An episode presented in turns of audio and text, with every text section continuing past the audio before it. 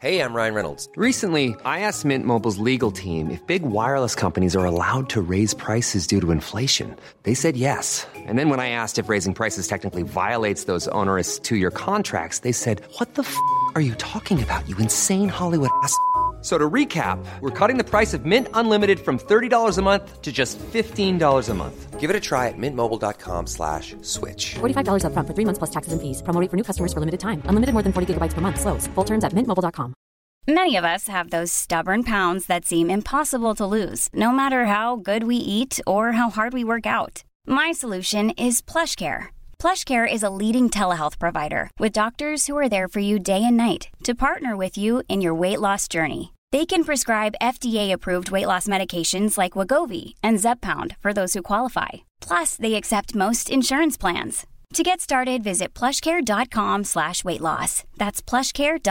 last no میٹروشن PlushCare is a leading telehealth provider with doctors who are there for you day and night to partner with you in your weight loss journey. They can prescribe FDA-approved weight loss medications like Wegovy and Zepbound for those who qualify. Plus, they accept most insurance plans. To get started, visit plushcare.com/weightloss. That's plushcare.com/weightloss.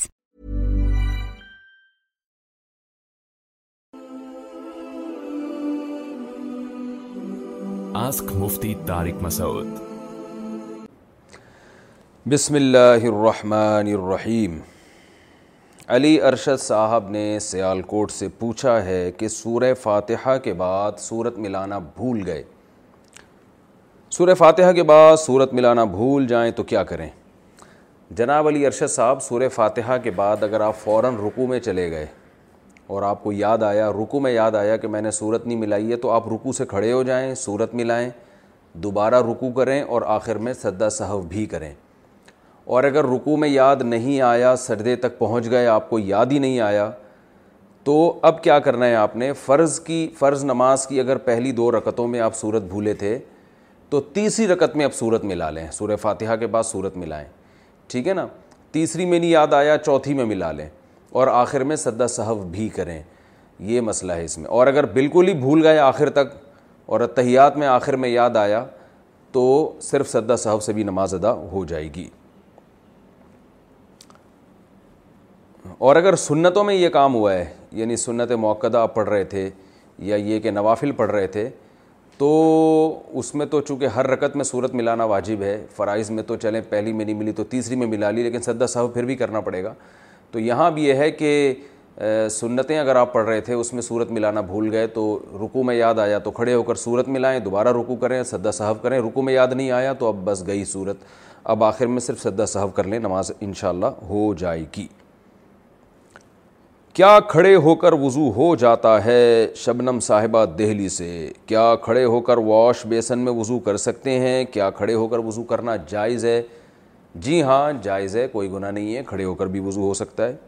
Local language میں کیا قرآن پڑھ سکتے ہیں ہماری local language Gujarati ہے کیا ہم گجراتی میں قرآن کی تلاوت کر سکتے ہیں محمد چاند گجرات انڈیا دیکھیں قرآن کے بارے میں اجماع ہے کہ قرآن الفاظ اور معنی دونوں کے مجموعے کا نام ہے تو قرآن کے الفاظ چونکہ عربی میں ہیں تو جب تک عربی میں نہیں پڑھیں گے اس کو قرآن نہیں کہا جائے گا اگر کوئی انگلش میں ترجمہ پڑھتا ہے اردو میں ترجمہ گجراتی میں پشتوں میں تو یہ قرآن کا ترجمہ کہلائے گا قرآن نہیں کہلائے گا تو اس لیے قرآن کی تلاوت کا ثواب اس وقت تک نہیں ملے گا جب تک آپ قرآن کو قرآن کی زبان میں یعنی عربی زبان میں نہیں پڑھتے ہاں ترجمہ پڑھنے کا ایک الگ ثواب ہے اس سے آپ کو مفہوم پتہ چلتا ہے وہ وہ ثواب آپ کو مل جائے گا لیکن تلاوت کا ثواب جب تک عربی میں نہیں پڑھیں گے تو اس وقت تک نہیں ملے گا کیا خواتین بالوں پر گولڈن کلر کر سکتی ہیں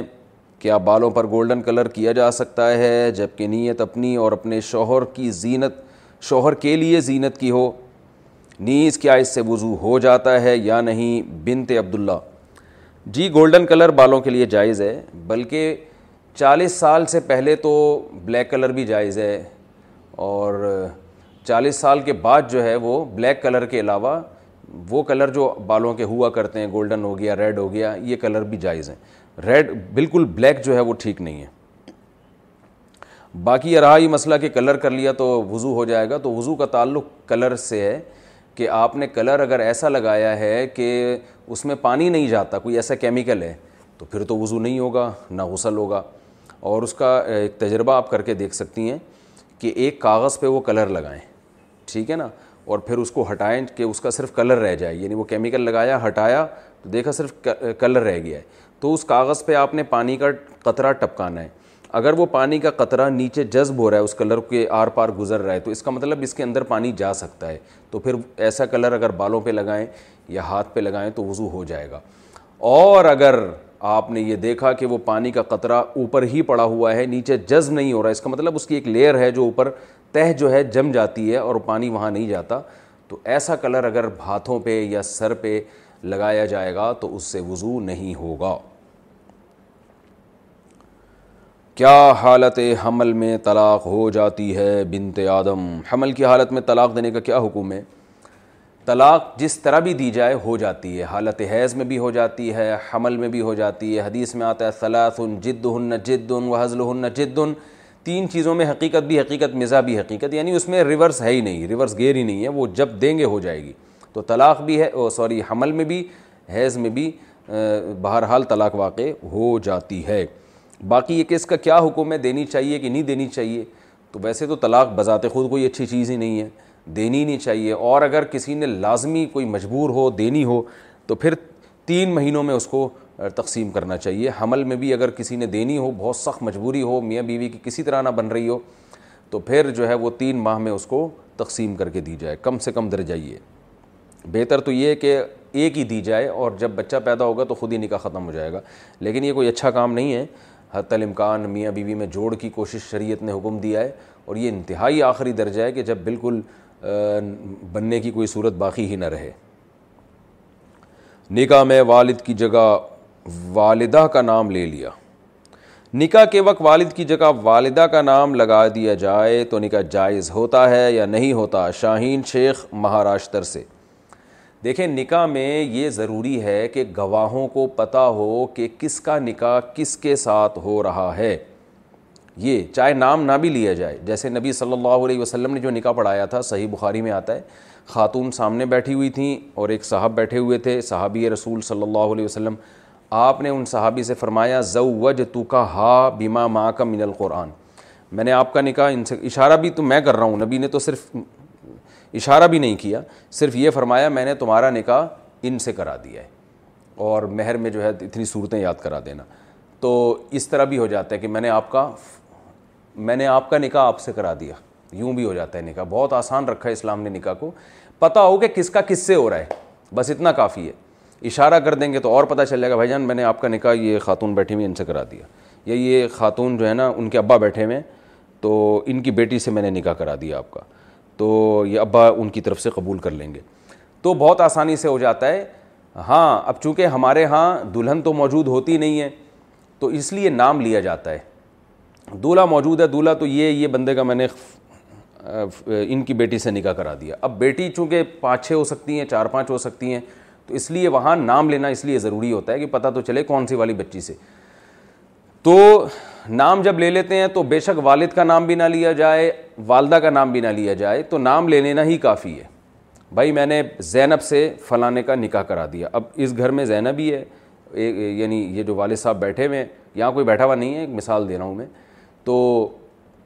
اتنا کافی ہے کہ گواہوں کو پتا ہو کہ کس کا نکاح کس سے ہو رہا ہے اس میں کوئی کنفیوژن نہ ہو تو باپ کا نام اس لیے لیا جاتا ہے کہ مثال کے طور پر زینب تو دنیا میں بہت ساری ہیں تو ابا کا نام لینے سے پتہ چل جائے گا بھائی یہ والی زینب ہے وہ والی نہیں ہے تو یہ امی کے نام لینے سے بھی پتہ چل جاتا ہے اگر باپ کا نام نہ لیا جائے اماں کا نام لے لیا جائے تو بھی نکاح ہو جائے گا کیونکہ گواہوں کے سامنے متعین ہو جاتا ہے کہ بھائی کس کی بات ہو رہی ہے کون سی والی زینب کی یہ کون سی والی مریم کی یہ سب یعنی اس سے بات واضح ہو جاتی ہے تو اصل ہے یعنی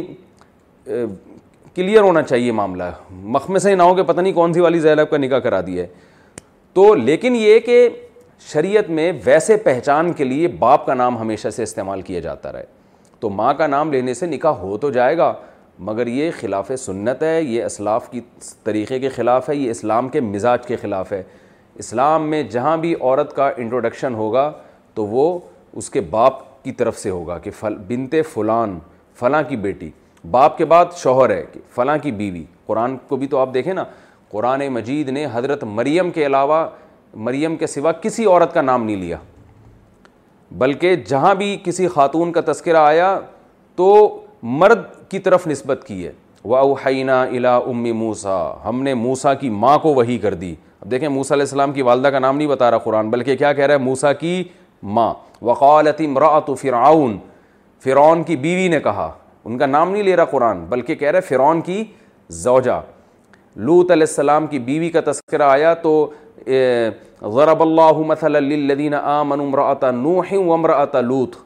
اللہ تعالیٰ ایمان والوں کے لیے مثال بیان کرتا ہے نوح کی بیوی کی اور لوت علیہ السلام کی بیوی نوح علیہ السلام اور لوت علیہ السلام کی بیوی کی تو وہاں بھی لوت اور نوح علیہ السلام کی بیوی کا آ رہا نام نہیں لیا جا رہا ان کا تو یہ قرآن کا مزاج ہے کہ عورت کا تذکرہ ہوتا ہے تو اس کے مرد رشتہ دار کی طرف اس کی نسبت کی جاتی ہے باقی کوئی ضرورت ہو تو پھر نام بھی لینے میں کوئی حرج نہیں ہے جیسے ہم دیکھتے ہیں حدیث کی جب بھی روایت ہوتی ہے کسی خاتون سے تو ان کا نام لیا جاتا ہے امی عائشہ رضی اللہ تعالیٰ عنہ کا بار بار نام لیا گیا تو لیکن اصل حکم یہی ہے کہ مرد کی طرف نسبت کی جائے گی ابا کی طرف یا بھائی کی طرف یا بیٹے کی طرف ام فلان اس طرح کر کے کہا جائے گا اور اسی میں عورت کے لیے فخر ہے اس میں خواتین کو آر محسوس نہیں کرنی چاہیے کہ ہمیں ہمارے مردوں کی طرف کیوں منسوب کیا جا رہا ہے اس سے مرد کے دل میں بھی عورت کی محبت پیدا ہوتی ہے کہ دیکھو یہ میری ہے جو ہے نا اس کی نسبت میری طرف ہے تو وہ اس کا خیال بھی کرتا ہے اس کی عزت کا محافظ بھی بنتا ہے اب جو ہر ایک اخپل طریقے سے زندگی گزارنا ہر ایک نے شروع کر دی ہے نسبتیں ہی ختم کر دی ہیں اس سے جو ریلیشن ہے نا آپس کا ایک ہمارا جو فیملی سسٹم ہے وہ کمزور ہو رہا ہے بہت تیزی کے ساتھ اچھا بھائی عورت کا کھلے آسمان میں نماز پڑھنا ماریا خان انڈیا سے کیا خواتین کھلے آسمان کے نیچے نماز پڑھ سکتی ہیں دیکھیے نماز تو کہیں بھی پڑھیں گی نماز ادا ہو جائے گی لیکن حدیث میں ترغیب ہے آپ صلی اللہ علیہ وسلم نے فرمایا عورت کی گھر کی نماز مسجد کی نماز سے بہتر اور گھر میں گھر کے کمرے کی نماز صحن کی نماز سے بہتر ہے تو اس لیے نبی صلی اللہ علیہ وسلم نے اس کی ترغیب دی ہے کہ اگر آپ کھلے صحن کے نیچے نماز پڑھیں گی تو کم ثواب ہے کمرے کے اندر نماز پڑھیں گی تو زیادہ ثواب ہے باقی نماز کھلے صحن میں بھی ہو جاتی ہے اور باہر بھی ہو جاتی ہے چھ ماہ کے دمبے کی قربانی کب جائز ہے اسلام آباد سے محمد اویس حدیث پاک میں چھ ماہ کا دمبہ ذبح کرنے کی جو گنجائش دی گئی ہے وہ ایک سالہ دمبا نہ ملنے کی صورت میں ہے یا اس کی دستیابی کے باوجود چھ ماہ کا دمبہ ذبح کیا جا سکتا ہے بھائی چھ ماہ کا دمبا ذبح کیا جا سکتا ہے بے شک آپ کو ایک سال کا دمبا بھی مل رہا ہو پھر بھی چھ ماہ کا دمبہ ذبح کرنا جائز ہے لیکن اس میں شرط یہ ہے کہ وہ چھ ماہ کا دمبا اگر ایک سال کے دمبوں میں چھوڑا جائے تو عام ایک نور عام آدمی کو جو جس نے دمبے میں کی فیلڈ میں ڈپلومے نہیں کیے ہوئے اس کو پتہ نہ چلے کہ یہ چھ ماہ کا ہے یہ ایک سال کا ہے یعنی ہم یوں کہہ سکتے ہیں کہ چھ ماہ کا دمبا جو ذرا صحت مند ہو موٹا تازہ ہو اس کی قربانی جائز ہے چھ ماہ کا دمبا اگر باریک ہے دبلا پتلا ہے اور دیکھنے میں نہیں لگ رہا کوئی صحت مند تو پھر اس کی قربانی جائز نہیں ہے ایک سال کا دمبا تو پتلا بھی ہوگا تو قربانی جائز ہوگی لیکن چھ ماہ کے دمبے کے لیے شرط ہے کہ ذرا فربا ہو صحت مند ہو پھر اس کی قربانی جائز ہے جنات کے اثرات کی حقیقت حیدرآباد سے کسی نے پوچھا نام نہیں بتایا جنات سے اتنا ڈر رہے ہیں کہ یہ نام نہیں بتا رہے اثرات کسے کہتے ہیں اگر اثرات ہو جائیں تو کیا کیا جائے اثرات تو اثر کو کہتے ہیں کسی بھی چیز کا اثر ہو سکتا ہے ابا نے ڈانٹ پلائی اس کا اثر ہے ٹھیک ہے نا اور باس نے کچھ کہہ دیا تو اس کے اثرات بھی ظاہر ہوتے ہیں اثر کہتے ہیں نشان کو تو بعض دفعہ جنات انسان کو تنگ کرتے ہیں اس کے اثرات بھی انسان پہ ظاہر ہوتے ہیں عجیب عجیب حرکتیں کرنا شروع کر دیتا ہے تو کبھی کبھار ایسا بھی ہو جاتا ہے اتنا نہیں ہو رہا جتنا ہمارے معاشرے میں ہو رہا ہے once upon on a time ایک دفعہ کا ذکر ہے کسی پہ جن آیا تھا اور ہو سکتا ہے کہ ایک دفعہ کا ذکر ہو کسی پہ دوبارہ آ جائے بس اتنا ہی ہوتا ہے یہ جو ہر چوتھے پانچویں آدمی پہ اور عورت پہ جن چڑھا ہوا ہے نا یہ جن ون نہیں ہے یہ گھریلو مسائل ہوتے ہیں جن کی وجہ سے انسان اسٹریس میں اور ڈپریشن میں جاتا ہے پھر ایب نارملٹی کی طرف جاتا ہے تو اس کو لوگ جن چڑیل بھوت پہ ڈال دیتے ہیں تو ویسے جن بعض دفعہ آ بھی سکتا ہے لیکن بہت کم کیسز ہوتے ہیں اگر آ جائے واقعی سچی مچی کا آ جائے تو پھر اس کا حل یہ ہے کہ سورہ فاتحہ اور آیت الکرسی وغیرہ پڑھ کے دم کیا جائے اور تجربے سے ایک چیز ثابت ہے کہ پانی پہ اگر دم کریں اور پانی کی چھینٹیں زور زور کے زور زور سے اس کے منہ پہ ماری جائیں جس پہ جن چڑھا ہوا ہے تو بہت فائدہ ہوتا ہے اور یہی علاج بس کرتے رہے اور میں آپ کو مشورہ دوں گا کچھ اور نہ کریں ٹھیک ہو جائے تو صحیح ہے نہیں ہو جائے تو صبر کر کے بیٹھے رہے بس آرام سے وہ خود ہی ٹھیک ہو جائے گا انشاءاللہ عاملوں کے پاس گئے تو ایک جن ٹھیک ہوگا پورے خاندان پہ جن چڑیل بھوت آنا شروع ہو جائیں گے یہ ذہن میں رکھنا قیامت تک کے لیے آپ کی نسلیں جن چڑیل بھوت سے نہیں نکلیں گی یہ بتا دوں میں اچھا بھائی صرف حنان نام رکھ سکتے ہیں کیا حنان نام رکھ سکتے ہیں اگر عبد کے بجائے صرف حنان یعنی عبد الحنان کے بجائے صرف حنان رکھا جائے تو یہ جائز ہے رامین صاحب کراچی سے جی ہاں جائز ہے صرف حنان بھی رکھ سکتے ہیں انٹرسٹ کے پیسے کہاں خرچ کریں بینک کے انٹرسٹ کے پیسے ہم کہاں استعمال کر سکتے ہیں سیف اللہ صاحب علی گڑھ سے دیکھیں سودی بینک میں اکاؤنٹ کھولنا حرام اور ناجائز ہے سخت مجبوری ہو تو کرنٹ اکاؤنٹ اکاؤنٹ کھولیں اول تو آج کل اسلامک بینک آ گئے ہیں تو اب سعودی بینک میں اکاؤنٹ کھولنے کی ضرورت رہی نہیں ہے پھر بھی بعض دفعہ مجبوری ہوتی ہے تو سودی بینک میں اکاؤنٹ کھولنا پڑتا ہے تو پھر ایسی صورت میں کرنٹ اکاؤنٹ کھولیں پھر بھی اگر کسی نے سیونگ کھول دیا تو گنہگار ہوگا لیکن اب جو سود بنے گا تو وہ سود بینک میں چھوڑنے کے بجائے نکالے کیونکہ اگر وہ بینک میں چھوڑے گا تو بینک اس سود سے مزید سود کماتا ہے تو وہ سود نکالے اور توبہ استغفار بھی کرے اور ثواب کی نیت کے بغیر کہیں صدقہ کر دے زکوٰۃ کے مستحقین کو دے دے وہ سمجھ میں آ گئی ہوگی انشاءاللہ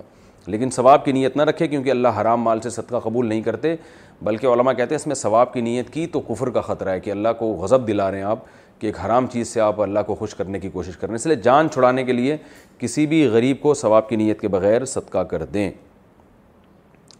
اور مساجد کے واش روم وغیرہ میں بھی علماء کہتے ہیں استعمال ہو سکتا ہے بیت الخلاء میں کوئی بھنگی خ...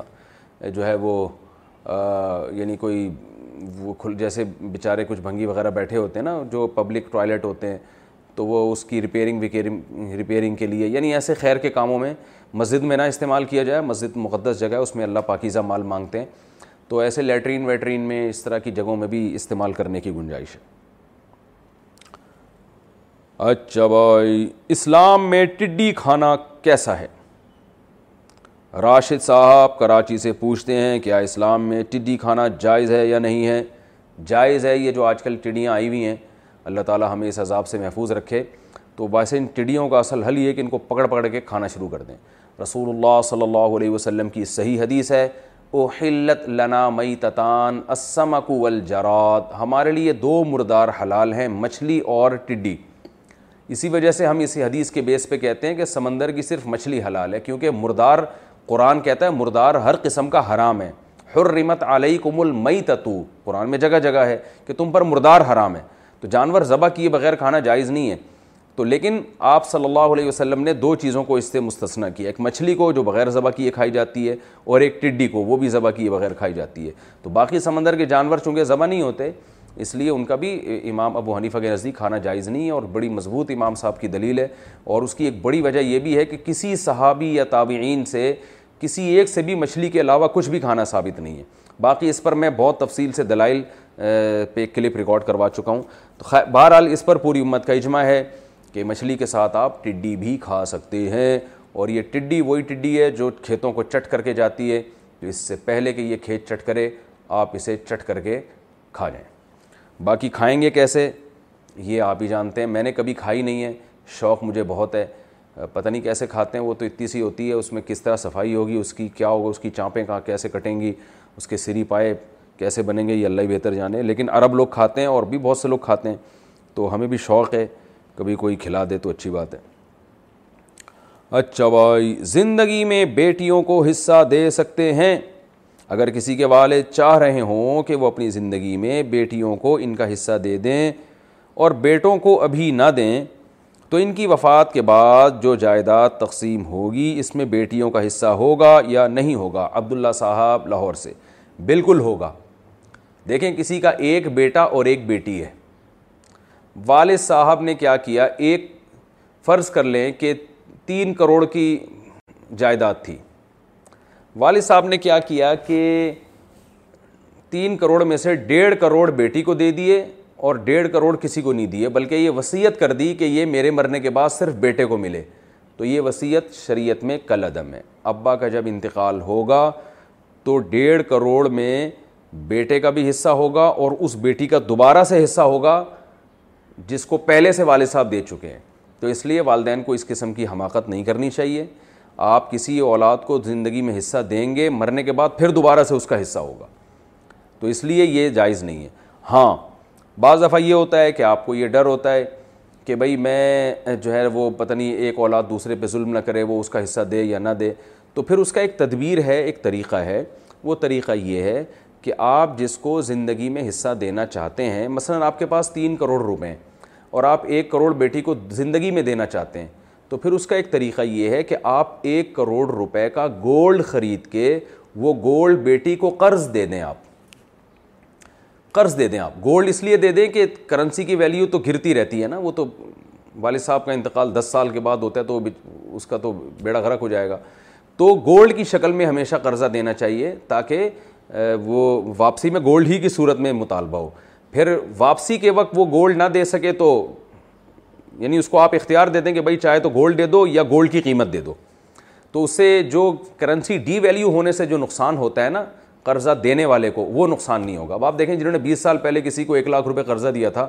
اس وقت تو بڑی اماؤنٹ تھی وہ آج بیس سال بعد جب وہ لیں گے تو اس کی تو کوئی ویلیو نہیں رہی ہے کچھ کچھ حیثیت نہیں ہے تو اگر وہ بیس سال پہلے ایک لاکھ کا سونا قرض دے دیا ہوتا تو آج وہ جو ہے نا اس وقت ایک لاکھ کا سونا جو ہے نا وہ بیس تولے سونا آ رہا تھا تو آج وہ بیس تولے سونے کی شکل میں قرضہ واپس لیتے تو جب بھی لانگ ٹرم کے لیے کسی کو قرضہ دیں تو کوشش یہ کرنی چاہیے کہ گولڈ کی شکل میں دینا چاہیے ویسے بھی نیچرل کرنسی جو ہے وہ گولڈ اور سلور ہے اسلام نے جس چیز کو کرنسی قرار دیا ہے سمن قرار دیا ہے جو سمنیت والا مان مانا ہے جس میں وہ گولڈ اور سلور ہے چاندی اور سونا ہے یہ تو آرٹیفیشل کرنسی ہے ڈالر اور روپے اور یہ سب جو ہے نا یہ تو انسان کی بنائی ہوئی ایک مصنوعی چیز ہے کسی بھی وقت گورنمنٹ کہہ دے کہ ہم نے یہ پیسے منسوخ کر دیے تو آپ تو روڈ پہ آ جائیں گے کوئی حیثیت ہی نہیں رہے گی تو خیر میں اصل بات کی طرف دوبارہ آتا ہوں اگر والدین یہ چاہتے ہیں کہ اپنی اولاد میں سے کسی کو زندگی میں دے کے فارغ کر دیں تو پھر جیسے آپ کا ایک بیٹا ایک بیٹی ہے اور کل تین کروڑ ہیں بیٹی کا حصہ آپ کے مرنے کے بعد ایک کروڑ بنے گا ابھی نہیں مرنے کے بعد ایک کروڑ بنے گا تو پھر آپ کیا کریں کہ ایک کروڑ کا گولڈ خرید کے بیٹی کو قرض دے دیں اور یہ بولیں کہ میرے مرنے کے بعد یہ قرض ایسے وصول کیا جائے گا کہ تمہاری جو وراثت بنتی ہوگی اس میں سے کاٹ لیا جائے گا تو ایک کروڑ کا آپ نے گولڈ خرید کے بیٹی کو دے دیا اور کہا کہ یہ استعمال کرو اپنے کاموں میں لاؤ اور تم مقروض ہو گئی ہو اب جب والد صاحب کا انتقال ہوگا تو اب کیا ہوگا کہ دو کروڑ جائیداد دو کروڑ کی جائیداد باقی بچی ہوئی ہے تو اس میں اس کو تین حصوں میں ڈیوائڈ کیا جائے گا دو حصے بیٹے کے ایک حصہ بیٹی کا تو جو حصہ بیٹی کا ہے اس میں دیکھا جائے گا بیٹی نے کتنا لیا ہے اگر اپنے حصے سے کم لیا ہے تو اس کو مزید کچھ دیا جائے گا اپنے حصے سے زیادہ لیا ہے تو جو جتنا حصہ زیادہ لیا ہے وہ واپس اس سے قرض کی مد میں واپس لے لیا جائے گا یہ مسئلہ پھر بھی سمجھ میں نہ آیا تو اپنی مسجد کے کسی قریبی امام سے پوچھ لیں لیکن اس میں ایک بات بتا دوں اس میں بڑی پیچیدگیاں پیدا ہو جاتی ہیں بعض دفعہ والدین نے ایک اولاد کو دے دیا حصہ اس کا اور پتہ چلا ابا کے مرنے سے پہلے وہ بیٹا ہی مر گیا پہلے موت کا تو کوئی پتہ نہیں ہے تو اس سے بڑی پیچیدگیاں پیدا ہو جاتی ہیں اور مسائل زیادہ کھڑے ہو جاتے ہیں تو یہ سب تمام چیزیں دماغ میں رکھ کے یہ اس طرح کے فیصلے کیا کریں بڑے رشتہ دار والدین کو برا کہیں تو اولاد کیا کرے بنت حوا اسلام آباد سے اگر اپنے سگے رشتہ دار جیسے تایا ماموں وغیرہ ہمارے ماں باپ کو ہمارے سامنے کچھ الٹا سیدھا کہیں تو کیا ہم جواب دے سکتے ہیں اگر چھوٹی موٹی غیبتیں ہو رہی ہیں جو آج کل نارملی ہر گھر میں ہوتی ہیں ہونی نہیں چاہیے لیکن ہوتی ہیں اب یار یوں اب یار ہلکی پھلکی چل رہا ہے تو برداشت کر لیں یہ تو سبھی کر رہے ہیں جواب دیں گے تو اور پھڈے کھڑے ہوں گے اور اگر آپ نے دیکھا کہ وہ بےزتی کر رہے ہیں ان کے والدین کے ساتھ واقعی تو پھر جواب دینا چاہیے ان کو روکنا چاہیے علماء نے کہا ہے کہ اپنے بڑوں کا یہ احترام میں یہ چیز داخل ہے ان کا یہ حق ہے کہ جب آپ کے بڑوں کی آپ کے سامنے کوئی برائی کرے تو خاموش بیٹھ کے سنے نہیں بلکہ ان کو محبت کے ساتھ خاموش کرا دیں یہی حکم اپنے اساتذہ کا ہے آپ کو علماء میں سے کسی سے عقیدت اور محبت ہے کوئی آپ کے سامنے ان کے خلاف کہتا ہے تو آپ محبت سے ان کو خاموش کرا دیں بھائی ہمارے سامنے یہ باتیں نہ کیا کرو یہ اپنے اساتذہ اپنے والدین اپنے بڑوں کی حقوق میں یہ چیز داخل ہے آج ویسے بڑے حقوق حقوق کرتے رہتے ہیں سامنے بڑے یعنی وہ جو ہے وہ میٹھے بنے پھرتے ہیں کہ حضرت حضرت حضرت والدین کے سامنے بھی اس طرح لیکن جب حقوق پورے کرنے کی باری آتی ہے تو کرتے نہیں ہیں تو اس حقوق میں یہ بھی داخل ہے کہ کوئی آپ کے والدین کے خلاف بول رہا ہو خاموش نہ رہیں بولیں بھائی میرے والد صاحب ہیں آپ ذرا پلیز ہاتھ ہلکا رکھیں وہ میری والدہ ہیں میں ان کے خلاف نہیں سن سکتا وہ بری ہیں اچھی ہیں وہ ہمارا ہیڈ ایک ہے آپ کو اگر اچھی نہیں لگتی تو آپ کہیں اور جا کے ان کی برائی کر دیا کریں میرے سامنے نہیں کیا کریں یہ غیرت اور اگر حمیت ہوگی تو انسان کا یہ ایٹیٹیوٹ ہوگا اور یہ آپ کے خاندانی ہونے کی علامت ہوگی اچھا بھائی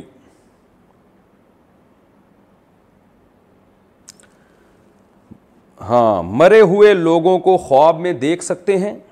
شائستہ صاحبہ کراچی سے پوچھتی ہیں کیا وفات پائے لوگوں کو خواب میں دیکھ سکتے ہیں بھائی گورنمنٹ کی طرف سے کوئی پابندی نہیں ہے خواب میں آپ مستقبل میں پیدا ہونے والے کو لوگوں کو بھی دیکھ سکتے ہیں تو جو پیدا ہو کے مر گئے وہ کیوں نہیں دیکھ سکتے ان کو لیکن اس میں انسان کا اپنا اختیار نہیں ہوتا یہ اللہ تعالیٰ جس کو جب چاہے کو مردہ دکھا دیں زندہ دکھا دیں یہ اللہ کی مرضی ہے لیکن ایسا پاسبل ہے نظر آتے رہتے ہیں لوگوں کو بعض کو آتے بھی نہیں ہیں تو وہ اس تجسس میں رہتے ہیں کاش ہمیں آ جائیں مردہ نظر جن کو مردے نظر آ رہے ہیں وہ اس پہ پریشان ہیں کہ نظر کیوں آ رہے ہیں ہمیں مردے جن کو نہیں آ رہے وہ دعائیں مانگ رہے ہیں کہ ہمیں نظر آئیں تو یہ ٹینشن لینے کی چیزیں نہیں ہیں کسی کو نظر آ رہے ہیں تو بھی ٹھیک ہے وہ خواب ہے نہیں آ رہے تو بھی ٹھیک ہے چودہ سالہ بچے کے ساتھ حج کرنا میں اپنے چودہ سالہ چھوٹے بیٹے کے ساتھ حج پر جانا چاہتی ہوں لیکن مجھے اس بات کا ڈر ہے کہ جب وہ مزدلفہ میں مجھ سے الگ ہوگا الگ سوئے گا یا صفا مروا میں مجھ سے الگ ہوگا تو مجھ سے گم نہ ہو جائے آپ نے حج کیا ہوا ہے آپ مجھے کیا مشورہ دیں گے فوزیہ صاحبہ لندن سے نہیں ہوگا الگ ان شاء اللہ چودہ سالہ بچہ چھوٹا نہیں ہوتا بہت بڑا ہوتا ہے وہ اور آج کل تو چودہ اس زمانے میں تو چودہ سالہ بچہ پرانے زمانے کے اٹھائیس سالہ بچے کے برابر ہے ڈیڑھ ہوشیار بچے پیدا ہو رہے ہیں آج کل تو آپ پتہ نہیں مریخ پہ رہتی ہیں شاید کون سے بچوں کی بات وہ لندن کا بچہ وہ تو ویسے ہی ماشاء اللہ اور آگے ہوتا ہے ایڈوانس ہوتا ہے تو نہیں گم ہوگا ان شاء اللہ اور وہاں جو گم بھی ہو جائیں مل ہی جاتے ہیں بالآخر تو وہ تو ایک انہوں نے پٹا بھی گلے میں وہ ہاتھ میں ڈالا ہوا ہوتا ہے تو اس لیے آپ بچے کو لے جائیں حج ڈیلے نہ کریں اور میں بچے سے بھی نصیحت کر رہا ہوں بھائی اگر آپ میری آواز سن رہے ہیں تو آپ پوری کوشش کریں اپنی امی کے ساتھ رہیں ٹھیک ہے اور الگ نہ ان سے اور وہاں جا کے پہلے جو ہے نا جس کی جس گروپ میں آپ حج کریں تو ویسے تو اس سال پتہ نہیں حج ہوگا کہ نہیں ہوگا کورونا کی وجہ سے معاملہ ڈیلے ہی چل رہا ہے لیکن جب بھی آپ حج پہ جائیں اللہ تعالیٰ آپ کو لے جائے حج پہ تو وہاں جو حج گروپ میں جو آپ کا جو بھی جو بھی معلم ہوگا نا اس سے بھی پوچھ لیں کہ بھائی گم گم شدہ ہونے گم ہونے سے بچنے کے لیے ہمیں کیا کرنا ہے اور بالفرض اگر کوئی گم ہو جائے تو اس کو تلاش کیسے کرنا ہے تو ان سب چیزوں کا حل وہاں موجود ہے ناپاکی کے ایام میں کون سی صورت اور دعا پڑھ سکتے ہیں ناپاکی کے ایام میں رات کو سوتے وقت کون کون سی دعا پڑھنی چاہیے نیز اگر کوئی اس حال میں کوئی صورت پڑھ کر اپنے اوپر دم کرے تو کیا اسے گناہ ہوگا بنت عزیز احمد انڈیا سے ناپاکی کے ایام میں وہ تمام صورتیں جن میں دعا کا عنصر ہے ہیں تو وہ قرآن کی آیت مگر بنیتیں دعا پڑھی جاتی ہیں وہ سب پڑھی جا سکتی ہیں جیسے سورہ فاتحہ پڑھ سکتے ہیں دم کرنے کی نیت سے قرآن کی نیت سے نہ پڑھیں رب بنا فی دنیا حسنہ والی دعا پڑھ سکتے ہیں ربی ورحم و انتخیر الرحمن پڑھ سکتے ہیں سورہ بقرا کی آخری آیات پڑھ سکتے ہیں دم درود کی دم کی نیت سے رقیہ کی نیت سے تو اس طرح کی آیت الکرسی پڑھ سکتے ہیں سورہ فلق سورہ ناس پڑھ سکتے ہیں چاروں کل پڑھ سکتے ہیں دعا کی نیت سے تو یہ سب چیزیں جائز ہیں باقی قرآن قرآن کی نیت سے نہیں پڑھا جا سکتا بسم اللہ الرحمن الرحیم نو مولود بچے کی ناک اور ماتھا دبانا یہ فضیلہ ذیشان نے پوچھا ہے سوال اچھا بھائی نو چھوٹے بچے کو دبانا تاکہ ناک کھڑی ہو جائے یا ماتھا دبانا تاکہ وہ کچھ دب جائے کیا یہ اسلام میں جائز ہے جی ہاں بچہ جب پیدا ہوتا ہے نا تو تھوڑا سا بات چیزیں آڑی ترشی ہوتی ہیں اس کی تو وہ والدین کوشش کرتے ہیں جیسے سر جو ہے نا اس کا پیچھے سے نکلا ہوا ہوتا ہے وہ قدرت نے اس لیے نکالا ہوتا ہے کہ وہ ظاہر ہے اس بچے کو لٹائیں گے تو آہستہ آہستہ وہ سر دبنا شروع ہو جاتا ہے تو بعض مائیں یہ غلطی کرتی ہیں کہ اس کو ٹیڑھا میڑھا لٹا دیتی ہیں تو اس سے وہ سائڈ دب جاتی ہے میں نے خود ایک بچے کو دیکھا کہ اس کا جو ہے نا بیچارے کا پورا کوبڑا یہاں سے نکلا ہوا تھا ہوا یہ ہے کہ بچے کو ماں نے جب لٹاتی تھی ماں تو اتنی غفلت تھی کہ بچے کے نا ایسے یوں کر کے لٹاتی تھی وہ بچے کا منہ اس طرف ہوتا تھا تو یہ حصہ دبنا شروع ہوا تو ایک وقت میں اتنا زیادہ دب گیا کہ اب بچہ سر سیدھا ہی نہیں کر سکتا تھا تو مستقل ماں کو پھر اسی طرح لٹانا پڑتا تھا تو ہوتے ہوتے بہت زیادہ دب گیا وہ اور یہ پیچھے سے پوری ایک نوک نکل آئی اور بچہ بھی نہیں بچی تھی وہ تو ایسا بھی ہوتا ہے تو یہ کرنا پڑتا ہے لیکن یہ جو ناک کے بارے میں کہتے ہیں کہ دبا کے یوں کریں تو ناک کھڑی ہو جائے گی یہ کسی ڈاکٹر سے پوچھ لیں میرا خیال ہے ایسا نہیں ہوتا کہ وہ ناک کو یوں اٹھائیں تو یہ کھڑی ہو جائے ناک البتہ پیشانی کو دبانے سے شاید دب جاتی ہو یہ مجھے معلوم نہیں ہے لیکن سر بہرحال وہ دب جاتا ہے اور وہ بنانا ضروری ہے بچے کا اور یہ ناجائز نہیں ہے کون سے رشتہ دار کو زکوٰۃ دے سکتے ہیں زکوٰۃ اپنے رشتہ داروں کو دینا جائز ہے خصوصاً ان رشتہ داروں کو جو غریب ہیں جن لیکن ان کے بیٹے موجود ہیں یہ پوچھا ہے جی ساجد صاحب نے امریکہ سے دیکھیے زکوٰۃ ہر اس شخص کو دی جا سکتی ہے جو غریب ہے صاحب نصاب نہیں ہے صاحب نصاب نہ ہونے کا مطلب یہ ہے کہ اس کے پاس ساڑھے باون تولہ چاندی جو پاکستان میں تقریباً چالیس پچاس ہزار کے درمیان اس کا ریٹ چلتا ہے اس چاندی کے بقدر اس کے پاس کیش اماؤنٹ نہ ہو گولڈ نہ ہو اور سلور نہ ہو یا اضافی پراپرٹی اضافی پراپرٹی کا مطلب ایک تو رہنے کا مکان ہے اس مکان کے علاوہ ایسی پراپرٹی جو استعمال میں نہیں ہے دکان کے اگر کرائے پر دی ہوئی ہے تو وہ استعمال میں پراپرٹی ہے اس وہ نصاب میں شامل نہیں ہوتی یعنی وہ چیز جو استعمال میں نہیں ہے پورے پورے سال استعمال میں نہیں آتی تو ایسی تمام چیزوں کی یعنی پانچ چیزوں کی ویلیو لگائی جاتی ہے سونا چاندی تجارتی مال وہ مال جو بیچنے کے لیے خریدا ہو اور کیش اماؤنٹ اور پانچویں چیز وہ چیز جو استعمال میں نہ آتی ہو پورے سال استعمال میں نہیں آ رہی تو ایسی پانچ چیزیں یا پانچوں کا پانچوں کا مجموعہ یا ان میں سے کوئی ایک چیز بھی اگر ساڑھے باون تولہ چاندی کے برابر پہنچ جاتی ہے یعنی چالیس پچاس ہزار کی مالیت کے پاس کسی کے پاس اگر ہے تو آپ اس کو زکوٰۃ نہیں دے سکتے تو اگر کسی کے پاس اس سے بھی کم مالیت کی یہ پانچ چیزیں ہیں تو اس کو زکوٰۃ دے سکتے ہیں لوگوں کو یہ بات سمجھ میں نہیں آتی تو میں آسان کر کے یوں سمجھاتا ہوں بھائی جب آپ کسی کو زکوٰۃ دینے جائیں تو تھوڑی سی یہ تفتیش کر لیں اس سے پوچھ لیں تمہارے پاس گولڈ تو نہیں ہے سونا تو نہیں ہے کیونکہ سونا جس کے پاس ہوتا ہے تو عام طور پر اتنا ہوتا ہے کہ وہ سونے کے علاوہ بھی چیزیں ہوتی ہیں اور وہ ساڑھے باون تولے چاندی کے برابر پہنچ جاتی ہیں تو لم سم اس طرح اندازہ لگا لیں بھائی سونا تو نہیں ہے بھائی تمہارے پاس سلور یعنی چاندی تو نہیں ہے یار کوئی پراپرٹی تو نہیں ہے جو استعمال میں نہ ہو کوئی جو ہے وہ لے کے ڈالا ہوا ہو کوئی پلاٹ اضافی کہ جی بعد میں اس پہ مکان بنائیں گے ایسا تو کچھ نہیں ہے یا کوئی ایسا سامان تو نہیں ہے گھر میں جو پورے سال استعمال نہ ہوتا ہو قیمتی سامان یہ والا سوال پوچھنے کی ضرورت بھی نہیں ہے کیونکہ عام طور پر ایسا ہوتا نہیں ہے کہ کوئی ایسا سامان جو پورے سال استعمال ہی نہ ہوتا اور اس کی قیمت بھی اتنی اچھی ہو تو یہ تین چار چیزیں بہرحال پوچھیں سونے کا چاندی کا بھائی کیش اماؤنٹ کتنا ہے بینک میں ایسا تو نہیں پچاس ساٹھ ہزار روپے تمہارے پاس پڑے ہوئے ہیں تو ایسے لمسم چند سوالات پوچھ کے اندازہ لگا لیں اگر لگتا ہے کہ یہ غریب ہے تو اس کو دے دیں آپ پیسے پھر ادا ہو جائے گی بے شک وہ بعد میں غریب نہ بھی ہو کیونکہ آپ کے بس میں جو تھا وہ آپ نے کر لیا اس سے زیادہ انسان تحقیق کر نہیں سکتا تھوڑا سا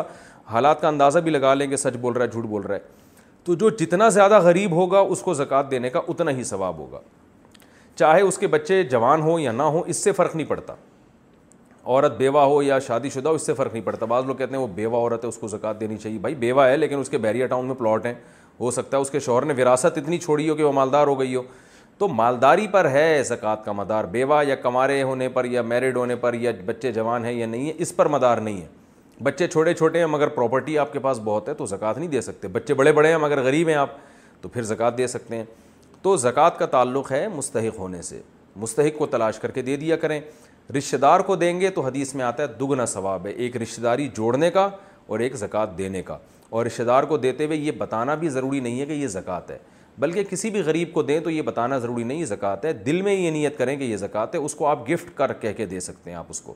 البتہ رشتہ داروں میں اپنے ماں باپ اپنے دادا دادی نانا نانی ان کو زکوٰۃ نہیں دے سکتے اپنے بیٹے بیٹیاں پوتیاں پوتے نواسے جو بھی آپ کی اولاد کی اولاد ہے اس کو بھی زکوٰۃ نہیں دے سکتے یہ دو رشتہ دار شوہر بیوی کو بیوی شوہر کو زکوٰۃ نہیں دے سکتے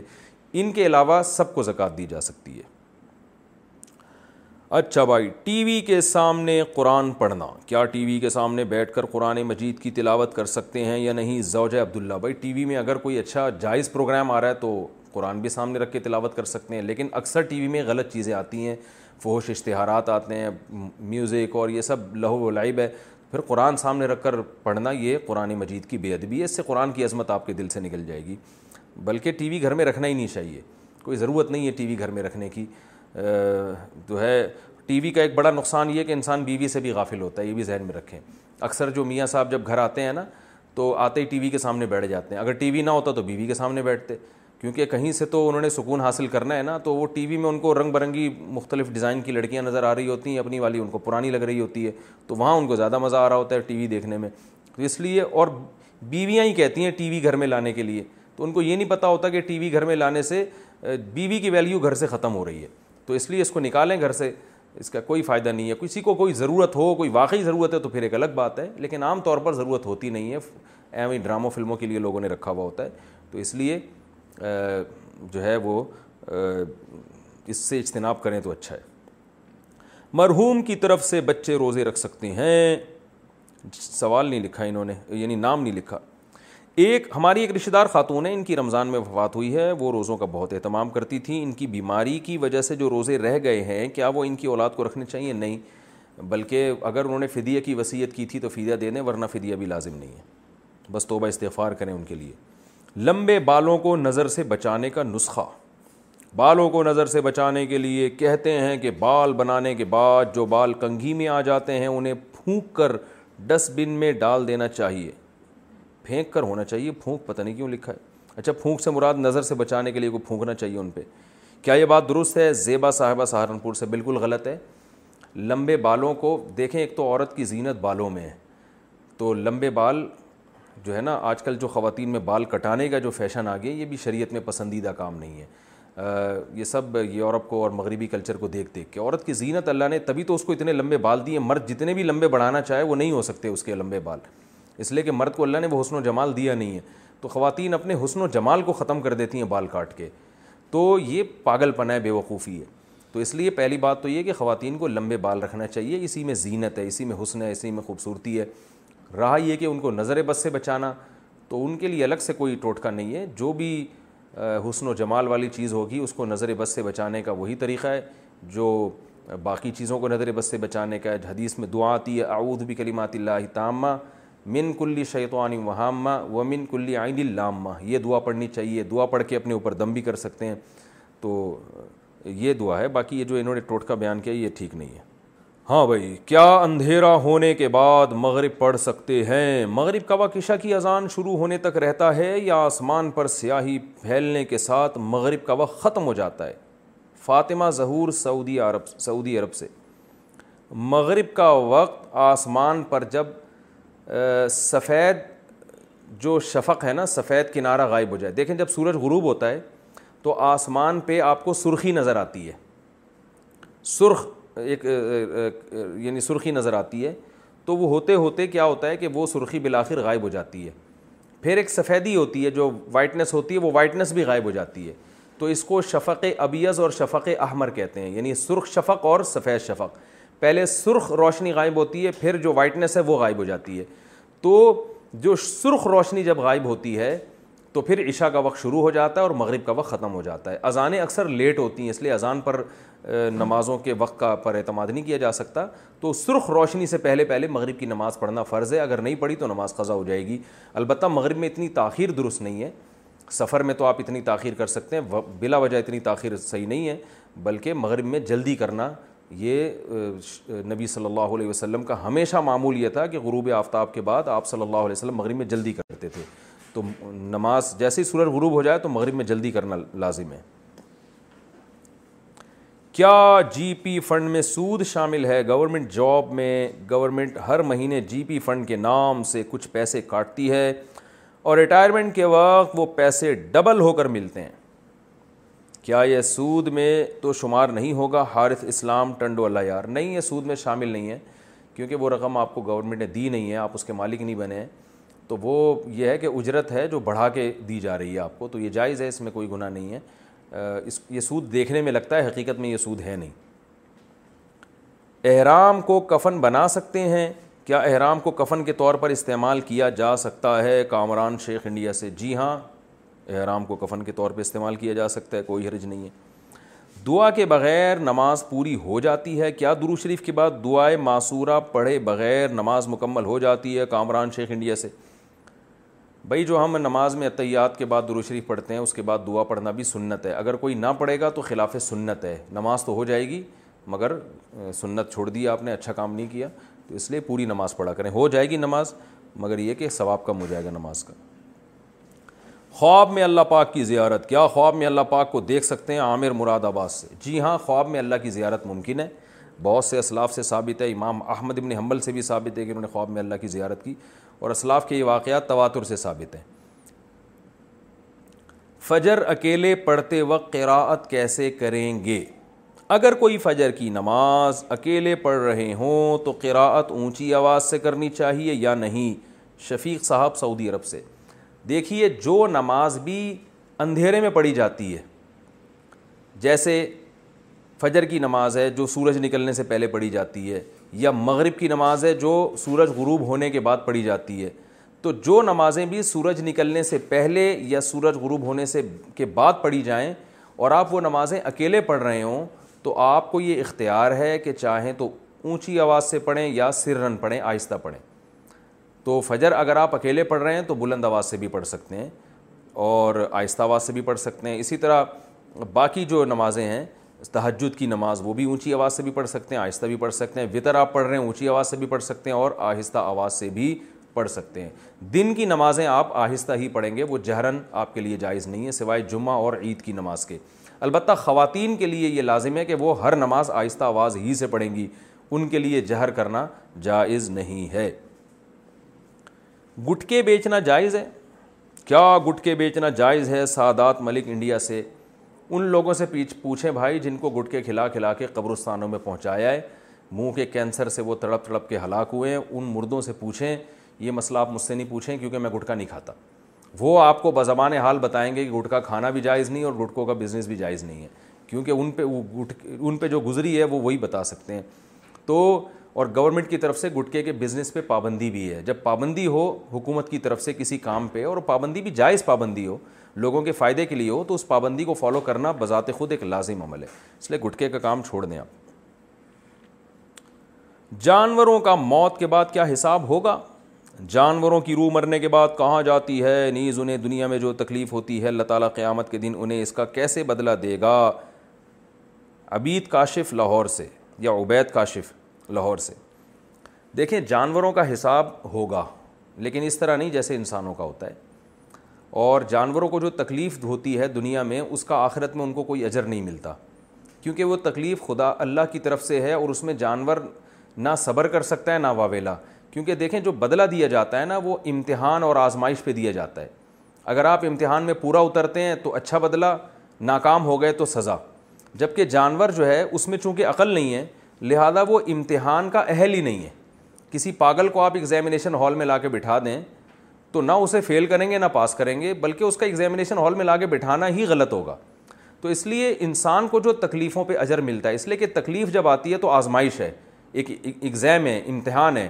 تو آپ اس پہ صبر کرتے ہیں اور کہتے ہیں بھائی اللہ کی طرف سے ہے تو اس تکلیف پہ آپ کو قیامت کے دن بدلہ ملے گا اللہ کی طرف سے اجر ملے گا خوشی آتی ہے تو آپ اس پہ اللہ کا شکر ادا کرتے ہیں بھائی اللہ کی طرف سے یہ آزمائش ہے آپ کی کہ آپ اتراتے تو نہیں ہیں آپ فخر تکبر تو نہیں کرتے آپ اس خوشی کو اللہ کی طرف منسوب کرتے ہیں اگر اللہ کی طرف منسوب کرتے ہیں شکر ادا کرتے ہیں تو اس کا مطلب آپ امتحان میں کامیاب ہو گئے اللہ خوشیاں دے کے بھی آزماتا ہے غم دے کے بھی آزماتا ہے تو جو کامیاب ہوگا اسے جنت ملے گی جو ناکام ہوگا اسے سزا ملے گی جانور جو ہے اس کو اللہ نے اتنا شعور دیا ہی نہیں ہے کہ وہ تکلیف میں اللہ کا شکر ادا کرے اور خوشی میں اللہ کا سوری تکلیف میں صبر کرے اور خوشی میں اللہ کا شکر ادا کرے تبھی آپ دیکھیں جو جانور جیسا بنایا ہر تکلیف میں ان سب کا ریئیکشن ایک ہی جیسا ہوتا ہے تو وہ ایسا نہیں اچھے اور برے تو اس لیے جو جانوروں پہ تکلیف آتی ہے وہ اللہ کی طرف سے ہے اور اللہ تعالیٰ مالک ہے اس کو یہ حق حاصل ہے کہ وہ خوشی بھی دے سکتا ہے راحت بھی دے سکتا ہے البتہ اللہ کی رحمت ہے کہ اللہ جانوروں کو بھی کھلاتے ہیں اور مزے دیتے ہیں جانوروں بھی بہت ساری نعمتیں ملتی ہیں کبھی کبھی جانوروں پہ بھی اللہ کی طرف سے تکلیفات آتی ہیں جو تکلیفیں بالآخر ختم ہو جاتی ہیں ایسے لامتناہی تکلیفوں میں اللہ جانوروں کو نہیں ڈالتے جیسے کوئی جانور معذور ہو گیا تو تھوڑے دنوں میں مر جاتا ہے وہ یہی اللہ کی رحمت ہے کہ اللہ اسے موت دے دیتے ہیں زیادہ عرصہ اس کی تکلیف چلتی نہیں ہے تو لیکن اس کو اس پہ اجر نہیں ملتا اور نہ گناہ ملتا ہے اور رہا جانوروں کا حساب تو وہ حدیث میں آتا ہے کہ اگر ایک سینگ والی بکری نے ایسی بکری کو مارا جس کے سینگ نہیں تھا تو اللہ قیامت کے دن اس بکری کو دونوں بکریوں کو زندہ کریں گے اور جس کے سینگ نہیں تھا اس کو سینگ دیں گے اور اس سے کہیں گے کہ اب تو اسے ٹکر مار کے بدلہ لے لے تو علماء نے یہ یہ جو حدیث ہے اس کا مفہوم یہ بیان کیا ہے کہ یہ جو جانور سے حساب لیا جا رہا ہے یہ حقیقی معنی میں حساب ہے نہیں کیونکہ ظاہر ہے جس سینگ والی بکری نے بغیر سینگ والی کو مارا وہ بھی تو بیچاری کو اتنی شعور تھوڑی تھا کہ یہ مارنا غلط ہے تو یہ صرف دنیا میں اللہ یہ انسان کو دکھانے کے لیے حساب لیں گے کہ دیکھو ظلم ایک ایسی چیز ہے کہ جو حقیقی ظلم نہیں ہے نا صرف ظاہری طور پر ظلم ہوا ہے ایک جانور نے اپنی طاقت سے فائدہ اٹھایا ہے تو جو ظاہری طور پر ظلم ہوگا نا میں اس میں بھی انتقام لوں گا تو جو انسان ہے جو شرعی اعمال کا مکلف ہے وہ ظلم کرے گا تو کیسے بچ جائے گا تو یہ جو حساب جانوروں سے لیا جائے گا اتنی سی نوعیت کا یہ صرف انسان کو بتانے کے لیے کہ جب میں اس کو نہیں چھوڑ رہا تو تم تو ہو ہی امتحان کے لیے تمہیں کیسے چھوڑوں گا میں تو یہ صرف اتنا سا بدلہ ہوگا اور پھر ان دونوں بکریوں کو مار کے ختم کر دیا جائے گا دوبارہ مٹی ہو جائیں گی وہ ہمیشہ ہمیشہ کے لیے نہیں ہوگا تو یہ صرف اللہ تعالیٰ اپنے عدل اور انصاف کی کو دنیا کے سامنے ظاہر کرنے کے لیے کہ میں نے ایسا انسانوں سے انصاف کا معاملہ کرنا ہے ایسا بدلہ لینا ہے کہ وہ اتنا سخت بدلا ہوگا کہ ایک ایک پائی کا حساب دینا پڑے گا اور اس کو دکھانے کے لیے اللہ جانوروں سے حساب لیں گے کہ دیکھو ایک سینگ والی بکری نے بغیر سینگ والی کو مارا تو میں اس کو بھی سینگ دوں گا کہ تو اپنا انتقام لے لے اس کو تو ٹکر مار دے تو یہ جب اس کے ساتھ ہو رہا ہے حالانکہ یہ اس میں عقل نہیں ہے تو جن میں عقل ہے ان کو کیسے چھوڑ دوں گا جن کے پاس طاقت تھی اور انہوں نے اس طاقت کا ناجائز فائدہ اٹھا کے کمزور پہ ظلم کیا تو یہاں کمزور کو میں کیسے چھوڑ دوں گا کہ تو بس ظلم کھا لے اور ظلم برداشت کر لے نہ اس کو تو اس کو تو بطریق اولا اللہ کہیں گے کہ تو اپنا بدلہ لے اس طاقتور سے تو یہ صرف انسانوں کو دکھانے کے لیے بدلہ لیا جائے گا اچھا بھائی الیکٹرک یہ کیا لکھا ہے بھائی الیکٹرک بیٹ سے مچھر مار سکتے ہیں یہ کیا چیز ہے بیٹ وہ ایک مشین آتی ہے اس کو پتہ نہیں کیا کہتے ہیں ہمارے یہاں مچھر بہت زیادہ ہیں تیل لگا لیا مگر وہ بھی اثر نہیں کرتا پتہ نہیں کون سا تیل لگایا آپ نے کیا الیکٹرک مشین سے ان کو مارنا جائز ہوگا محمد وسیم مہاراشٹر سے جی جائز ہے مجبوری ہے ضرورت ہے اب ایک ایک مچھر کو پکڑ کے آپ قتل تو نہیں کریں گے نا ارتغل کی طرح تلواریں تو نہیں چلائیں گے تو اب یہی ہو سکتا ہے کہ مچھروں کو ہول سیل کے حساب سے مارا جائے ہول سیل کے حساب سے یہی ہے کہ الیکٹرک مشینیں جو آ رہی ہیں تو مجبوری میں یہ جائز ہے ویسے تو جلانے سے اللہ کے نبی نے منع کیا ہے لیکن ایک مجبوری کے حکام اور ہوتے ہیں کیونکہ پہلے انسان اپنی اپنا دفاع کرے گا بعد میں پھر جانوروں کے حقوق ہیں سب سے پہلے انسان ہے تبھی میں کہتا ہوں یہ جو کراچی میں اتنے کتے پھیل رہے ہیں تو کے ایم سی والوں کو چاہیے ان کو قتل کریں ماریں تو اس پہ بہت سے کتوں کو اشکال ہوتا ہے کہ ہمیں کیوں مارا جا رہا ہے تو اس کا جواب یہی ہے کہ بھائی انسان پہلے ہے کتے بعد میں کیونکہ ان کتوں کی کثرت کی وجہ سے انسان ہلاک ہو رہے ہیں بہت سے کتے پاگل ہو کے کاٹ لیتے ہیں بہت سے بائکوں کے نیچے آ رہے ہیں بائک والے گرتے ہیں گاڑیوں کے نیچے آ رہے ہیں ایکسیڈنٹ ہو رہے ہیں تو پہلے ہمیشہ سے کے ایم سی والے کتوں کو مارا کرتے تھے اب پتہ نہیں کچھ این جی اوز نے پابندی لگائی ہوئی ہے تو جس کی وجہ سے انسانوں پر بڑا ظلم ہو رہا ہے اور پھر میرے ان باتوں سے پھر وہ کتے جو ہے نا وہ ان کو تکلیف ہوگی بولیں گے مفتی صاحب کیسی باتیں کر رہے ہیں اور اسی احتجاج میں جب میں نے کتوں کے خلاف بیان کیا تو کتوں نے میری دو مرغیاں کھا لی ہیں تو وہ لگ رہا ہے وہ سب بیان سن رہے ہیں کتوں کو سب پتہ چل رہا ہے میں کیا کہہ رہا ہوں میری مرغیاں تھیں یہاں پر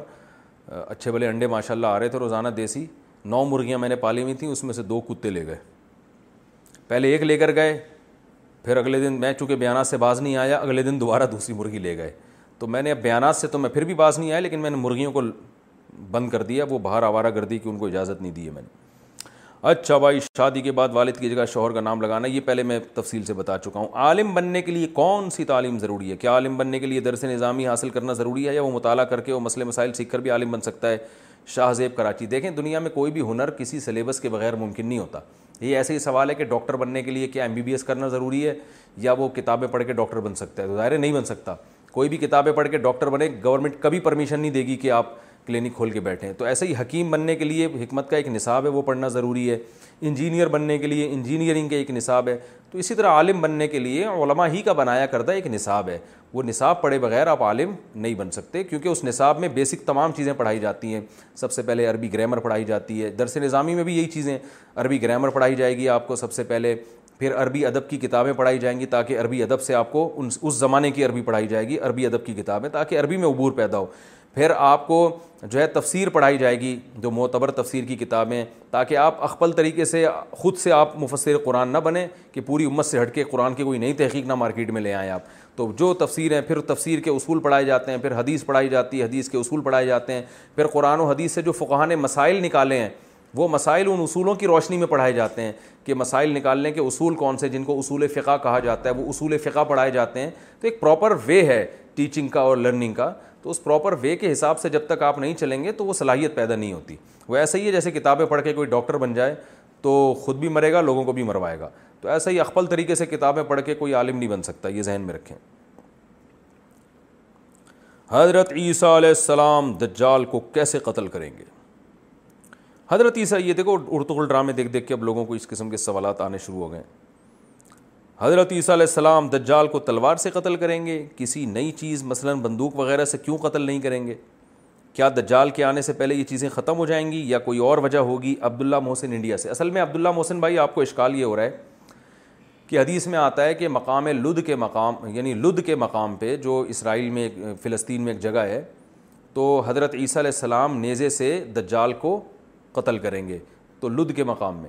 تو اس سے بہت سے لوگوں کو اشکال ہوا ہے کہ حضرت عیسیٰ علیہ السلام تو بعد میں نازل ہوں گے وہ تو سائنسی ترقی کا دور ہوگا نیزوں کی جنگ تھوڑی ہوگی اس وقت تو اس لیے علماء نے اس حدیث کے دو جواب دیے ایک تو یہ کہ نبی صلی اللہ علیہ وسلم نے نیزے کو بطور مثال کے بیان کیا ہے کیونکہ آپ صلی اللہ علیہ وسلم اگر اس دور میں بتاتے کلاشن کوف سے تو لوگوں کی کیا سمجھ میں آتا ہے کلاشن کوف کیا ہوتی ہے بم کیا ہوتا ہے میزائل کیا ہوتا ہے تو آپ نے لوگوں سے اسی زبان میں بات کی ہے جو زبان لوگ سمجھتے ہیں نیزے سے مراد ہے نیزا نبی صلی اللہ علیہ وسلم کے دور کا اسلحہ تھا جو جنگوں میں کثرت سے استعمال ہوتا تھا تو نیزا اصل میں ایک تعبیر ہے عنوان ہے اس اسلحے کا جو حضرت عیسیٰ کے دور میں استعمال ہو رہا ہوگا تو حضرت عیسیٰ اس اپنے دور میں استعمال ہونے والے اسلحے سے دجال کو قتل کریں گے وہ اسلحہ کیا ہوگا کون سا ہوگا جو اس دور میں استعمال ہوگا اس کو نبی صلی اللہ علیہ وسلم نے نیزے سے تعبیر کیا ہے تو یہ نیزہ وہ ایک عنوان ہے نیزے سے نیزے کی حقیقت مراد نہیں ہے یہ ایک عنوان ہے کیونکہ اس زمانے کے لوگوں کو سمجھانے کے لیے نیزے ہی کی مثال دی جا سکتی تھی وہ چیزیں جو تھیں نہیں ان کی مثال کیسے دی جا سکتی تھی تو اس لیے علماء نے کہا یہ حدیث ظاہر پر نہیں ہے ایک مثال ہے تمثیل ہے اس میں اور بعض علماء نے کہا یہ بھی ممکن ہے کہ نیزے سے نیزہ ہی مراد ہو اور عین ممکن ہے حضرت عیسیٰ کے دنیا میں آنے سے پہلے ایک عالمی جنگیں چھڑ جائیں اور آپ کو پتہ ہے اگر اب دوبارہ تیسری جنگ عظیم چھڑ گئی دو جنگ عظیم تو ہو چکی ہیں اگر تیسری جنگ عظیم ہو گئی تو پھر تو ایٹم بم سے لڑائیاں ہوں گی اور اتنا اسلحہ استعمال ہوگا کہ دنیا کھنڈرات بن جائے گی تو عین ممکن ہے کہ اتنی بڑی جنگ چھڑ جائے کہ یہ دنیا دوبارہ سے ہزاروں سال پیچھے چلی جائے کھنڈر بن جائے سب مرمرا جائیں اور پھر ایک نئی دنیا آباد ہو پھر وہی گھوڑے تلواریں دوبارہ شروع ہو جائیں اور حضرت عیسیٰ علیہ السلام اسی نیزے سے قتل کریں یہ بھی ممکن ہے تو دونوں مطلب بیان کیے گئے حدیث کے تو اصل جو فوکس کرنا ہے وہ اس کو کرنا ہے کہ دجال بھی آئے گا حضرت عیسیٰ بھی آئیں گے اور حضرت عیسیٰ علیہ السلام کے ہاتھوں دجال کا قتل ہوگا اصل اس کو فوکس کرنا چاہیے اور کیوں اس لیے کہ دجال یہودیوں کا یہودیوں کے لیے آئے گا اور حضرت عیسیٰ علیہ السلام یہودیوں کے سرغنہ کو اپنے ہاتھ سے قتل کر کے انتقام لیں گے کہ جو حضرت عیسیٰ کو سولی پہ لٹکانے کی یہودیوں نے کوشش کی تھی تو یہودی تو سمجھتے ہیں کہ ہم نے لٹکا دیا مگر حضرت عیسیٰ علیہ السلام کی کو اللہ نے قتل ہونے سے بچایا اور اٹھا لیا اور اللہ زمین پہ نازل کر کے اسی ان یہودیوں کے سرغنے کو قتل کروائیں گے اور بتائیں گے کہ یہ تم تمہارا جو خیال تھا نا کہ تم نے حضرت عیسیٰ کو قتل کر دیا تمہارا خیال غلط تھا بلکہ حضرت عیسیٰ انتقام لینے کے لیے نازل ہوں گے صدقے کا بہترین طریقہ کیا ہے صدقہ کس طرح کرنا چاہیے کیا جانور ذبح کر کے اس کا گوشت اپنوں یا کسی آستانے میں بانٹ دینا چاہیے عادل حسین کشمیر سے عادل بھائی کیا ہو گیا آپ کو یار میرے بیانات بھی سنتے ہو پھر بھی آستانوں کی بات کر رہے ہو کیسی بات کر رہے ہو یہ آستانے میں جو لوگ ہوتے ہیں تو آستینوں کے ساتھ ہوتے ہیں یہ تو یہ تو عجیب عجیب سے آستانے بنے ہوئے ہیں آج کل آپ کو پتہ ہے تو اور پھر بکرے ذبح کرنے کی باتیں کر رہے ہو کیسی وہ شعر یاد آ رہا ہے پانی وانی کی بات کرتے ہو دل جلانے کی بات کرتے ہو چھ مہینے سے منہ نہیں دھویا تم نہانے کی بات کرتے ہو تو میں اتنے صدقے کے بکروں کے مخالفت میں بیان کر چکا دلائل دے چکا پھر بھی آپ پھر وہی جانور ذبح کرنے جانور ذبح کرنا صرف عقیقے میں بقرعید کے موقع پر اور حج کے موقع پر عبادت ہے اس کے علاوہ جانور ذبح کرنا بذات خود کی عبادت نہیں تو صدقے کا بہترین طریقہ یہ ہے صدقہ کہتے ہیں غریب کی حاجت پوری کرنا تو آپ غریبوں کا خیال کریں جا کے پوچھیں بھائی کسی کو بیماری کے لیے علاج کے لیے پیسہ چاہیے تو علاج کے لیے پیسہ دیں کسی کے گھر میں راشن نہیں ہے تو راشن ڈلوا دیں اور کسی کا گھر نہیں ہے تو گھر بنوا کے دے دیں اس کو کسی کو رکشہ چاہیے روزگار کے لیے تو رکشہ دے دیں کسی کو ریڑھی خریدنی ہے تو ٹماٹر کے لیے ریڑھی خرید کے دے دیں تو یہ اس طرح سے جو جس کی ضرورت ہو وہ پوری کرنا صدقہ ہے کچھ بھی نہیں ہو سکتا حدیث میں آتا ہے مسکرا کے بات کرنا بھی صدقہ ہے تو یہ ہے بکرا پتہ نہیں کہاں سے لے آئے بکرا تو جب ہے کہ جب بیچارے لوگ بھوکے مر رہے ہیں اور ڈاکٹر نے کہا ہو کہ ان کو ان میں جو ہے نا پروٹین کی کمی ہو رہی ہے اور بکرے میں بہت اچھے پروٹین ہوتے ہیں تو پھر آپ بکرا کاٹ کے کھلا دیں ان کو تو غریب آدمی کو بکرے میں تھوڑی دلچسپی ہوتی ہے اس کو تو راشن چاہیے ایک بکرا جتنے کا آئے گا اس میں پورے مہینے کا غریب کا راشن آ سکتا ہے دو مہینے کا راشن آ سکتا ہے تو اس لیے راشن کو فوکس کرنا چاہیے قرض لے کر قربانی کر سکتے ہیں قربانی کس پر واجب ہے کیا قربانی قرض لے کر کی جا سکتی ہے عادل حسین کشمیر سے ہاں قربانی قرض لے کے بھی کی جا سکتی ہے بشرطے کے قرض اتارنے کی پوری پوری صلاحیت اور طاقت آپ میں موجود ہو یہ نہیں کہ قرض لے لیا تو جس کا لیا وہ جس سے لیا وہ پورے مہینے آپ کو وہ بیچارہ ساری سال ہی آپ کو سلواتیں سناتا رہے کہ پی گیا قرض لے کے تو قرض ادا کرنے کی اگر پوری پوری قدرت ہے تو قرضہ لے کے بھی آپ قربانی کر سکتے ہیں قربانی واجب کس پر ہے وہی پانچ چیزوں کا نصاب ہے سونا چاندی مال تجارت یعنی مال تجارت کہتے ہیں جو مال بیچنے کے لیے خریدا ہو اور کرنسی اور ضرورت سے زیادہ سامان یہ پانچ چیزیں اگر کسی کے پاس ساڑھے باون تولہ چاندی کے برابر ہیں یا پانچ یا چار چیزیں ہیں یا تین یا دو یا ایک چیز بھی ہوگی تو اس پر قربانی واجب ہے بقرعید کے تین دنوں میں اگر اتنی چیزیں رہتی ہیں تو لم سم چالیس پچاس ہزار کی مالیت کا اگر کسی کے پاس یہ سونا چاندی یا تجارتی مال یا ضرورت سے زائد سامان اگر موجود ہے تو آپ پر قربانی واجب ہے استعمال کی چیزوں پہ قربانی نہیں ہوتی آپ گھر میں کروڑوں روپے کا بھی گھر ہے لیکن اگر رہ رہے ہیں یا کرائے پر دیا ہوا ہے تو قربانی واجب نہیں ہے آپ پر گاڑیاں دس رکھی ہوئی ہیں لیکن سب استعمال میں آ رہی ہیں تو قربانیاں واجب نہیں ہیں لیکن ایک بھی گاڑی ہے جو پورے سال کھڑی رہتی ہے استعمال میں نہیں آتی تو پھر قربانی واجب ہے آپ پر تو چالیس پچاس ہزار لم سم مالیت کا رقم کا جو شخص مالک ہوگا اچھا قرضہ بھی مائنس کیا جائے گا اس میں سے قرضہ مائنس کر کے اتنی رقم تو اتنی رقم اگر آپ کے پاس ہے یا اتنی رقم کا سونا چاندی وغیرہ ہے آپ کے پاس تو پھر اس میں سے آپ پہلے گیس بجلی کا بل اور ضروری راشن کا خرچہ نکالیں گے نکالنے کے بعد اگر اتنا بچتا ہے تو پھر آپ پر قربانی واجب ہے خواتین کے پاس سونا ہوتا ہے ان پر بھی قربانی واجب ہوتی ہے کیونکہ سونے کے ساتھ اگر ایک روپیہ بھی ہو تو پھر سونے کا نصاب نہیں ہوتا پھر چاندی کا نصاب دیکھا جاتا ہے تو اگر ایک تولہ سونا بھی کسی خاتون کے پاس ہے بقرعید کے تین دنوں میں کسی دن بھی آ گیا اور ایک تولہ سونا اور ایک اس کے ساتھ ایک روپیہ بھی اگر ہے اور قرضہ ورضہ بھی نہیں ہے تو پھر ایسی خاتون پر بھی قربانی واجب ہے آج کل خواتین قربانی نہیں کرتی وہ کہتی ہیں کہ ہم سونا بیچ کے قربانی کریں گے ہم پر واجب کا ہے تو سونا تو ضرورت کا ہے بھائی سونا ضرورت کی چیز نہیں ہے کھانا پینا لباس گھر یہ ضرورت ہے سونا ایک اضافی غریبی ہے انویسٹمنٹ کے لیے لوگ رکھتے ہیں تو اس لیے سونا اگر آپ کے پاس ہے تو اس کے زکوٰۃ بھی دینی پڑے گی قربانی بھی کرنی پڑے گی وہ بیچ کے کریں یا شوہر آپ کی طرف سے کر دے تو بھی ٹھیک ہے یا کسی سے قرضہ لے کے کر دیں تو پورے سال اس کا انتظام کرنا چاہیے قربانی یہ صدقہ فطر اور زکوٰۃ یہ تین چیزیں تو واجب ہوتی ہیں تو پورے سال جو ہے اپنے پاس اتنے رقم مہینے میں جوڑ کے رکھنے چاہیے کہ جب یہ چیزیں واجب ہوں تو آپ شرعی ان حقوق کو ادا کر سکیں آپ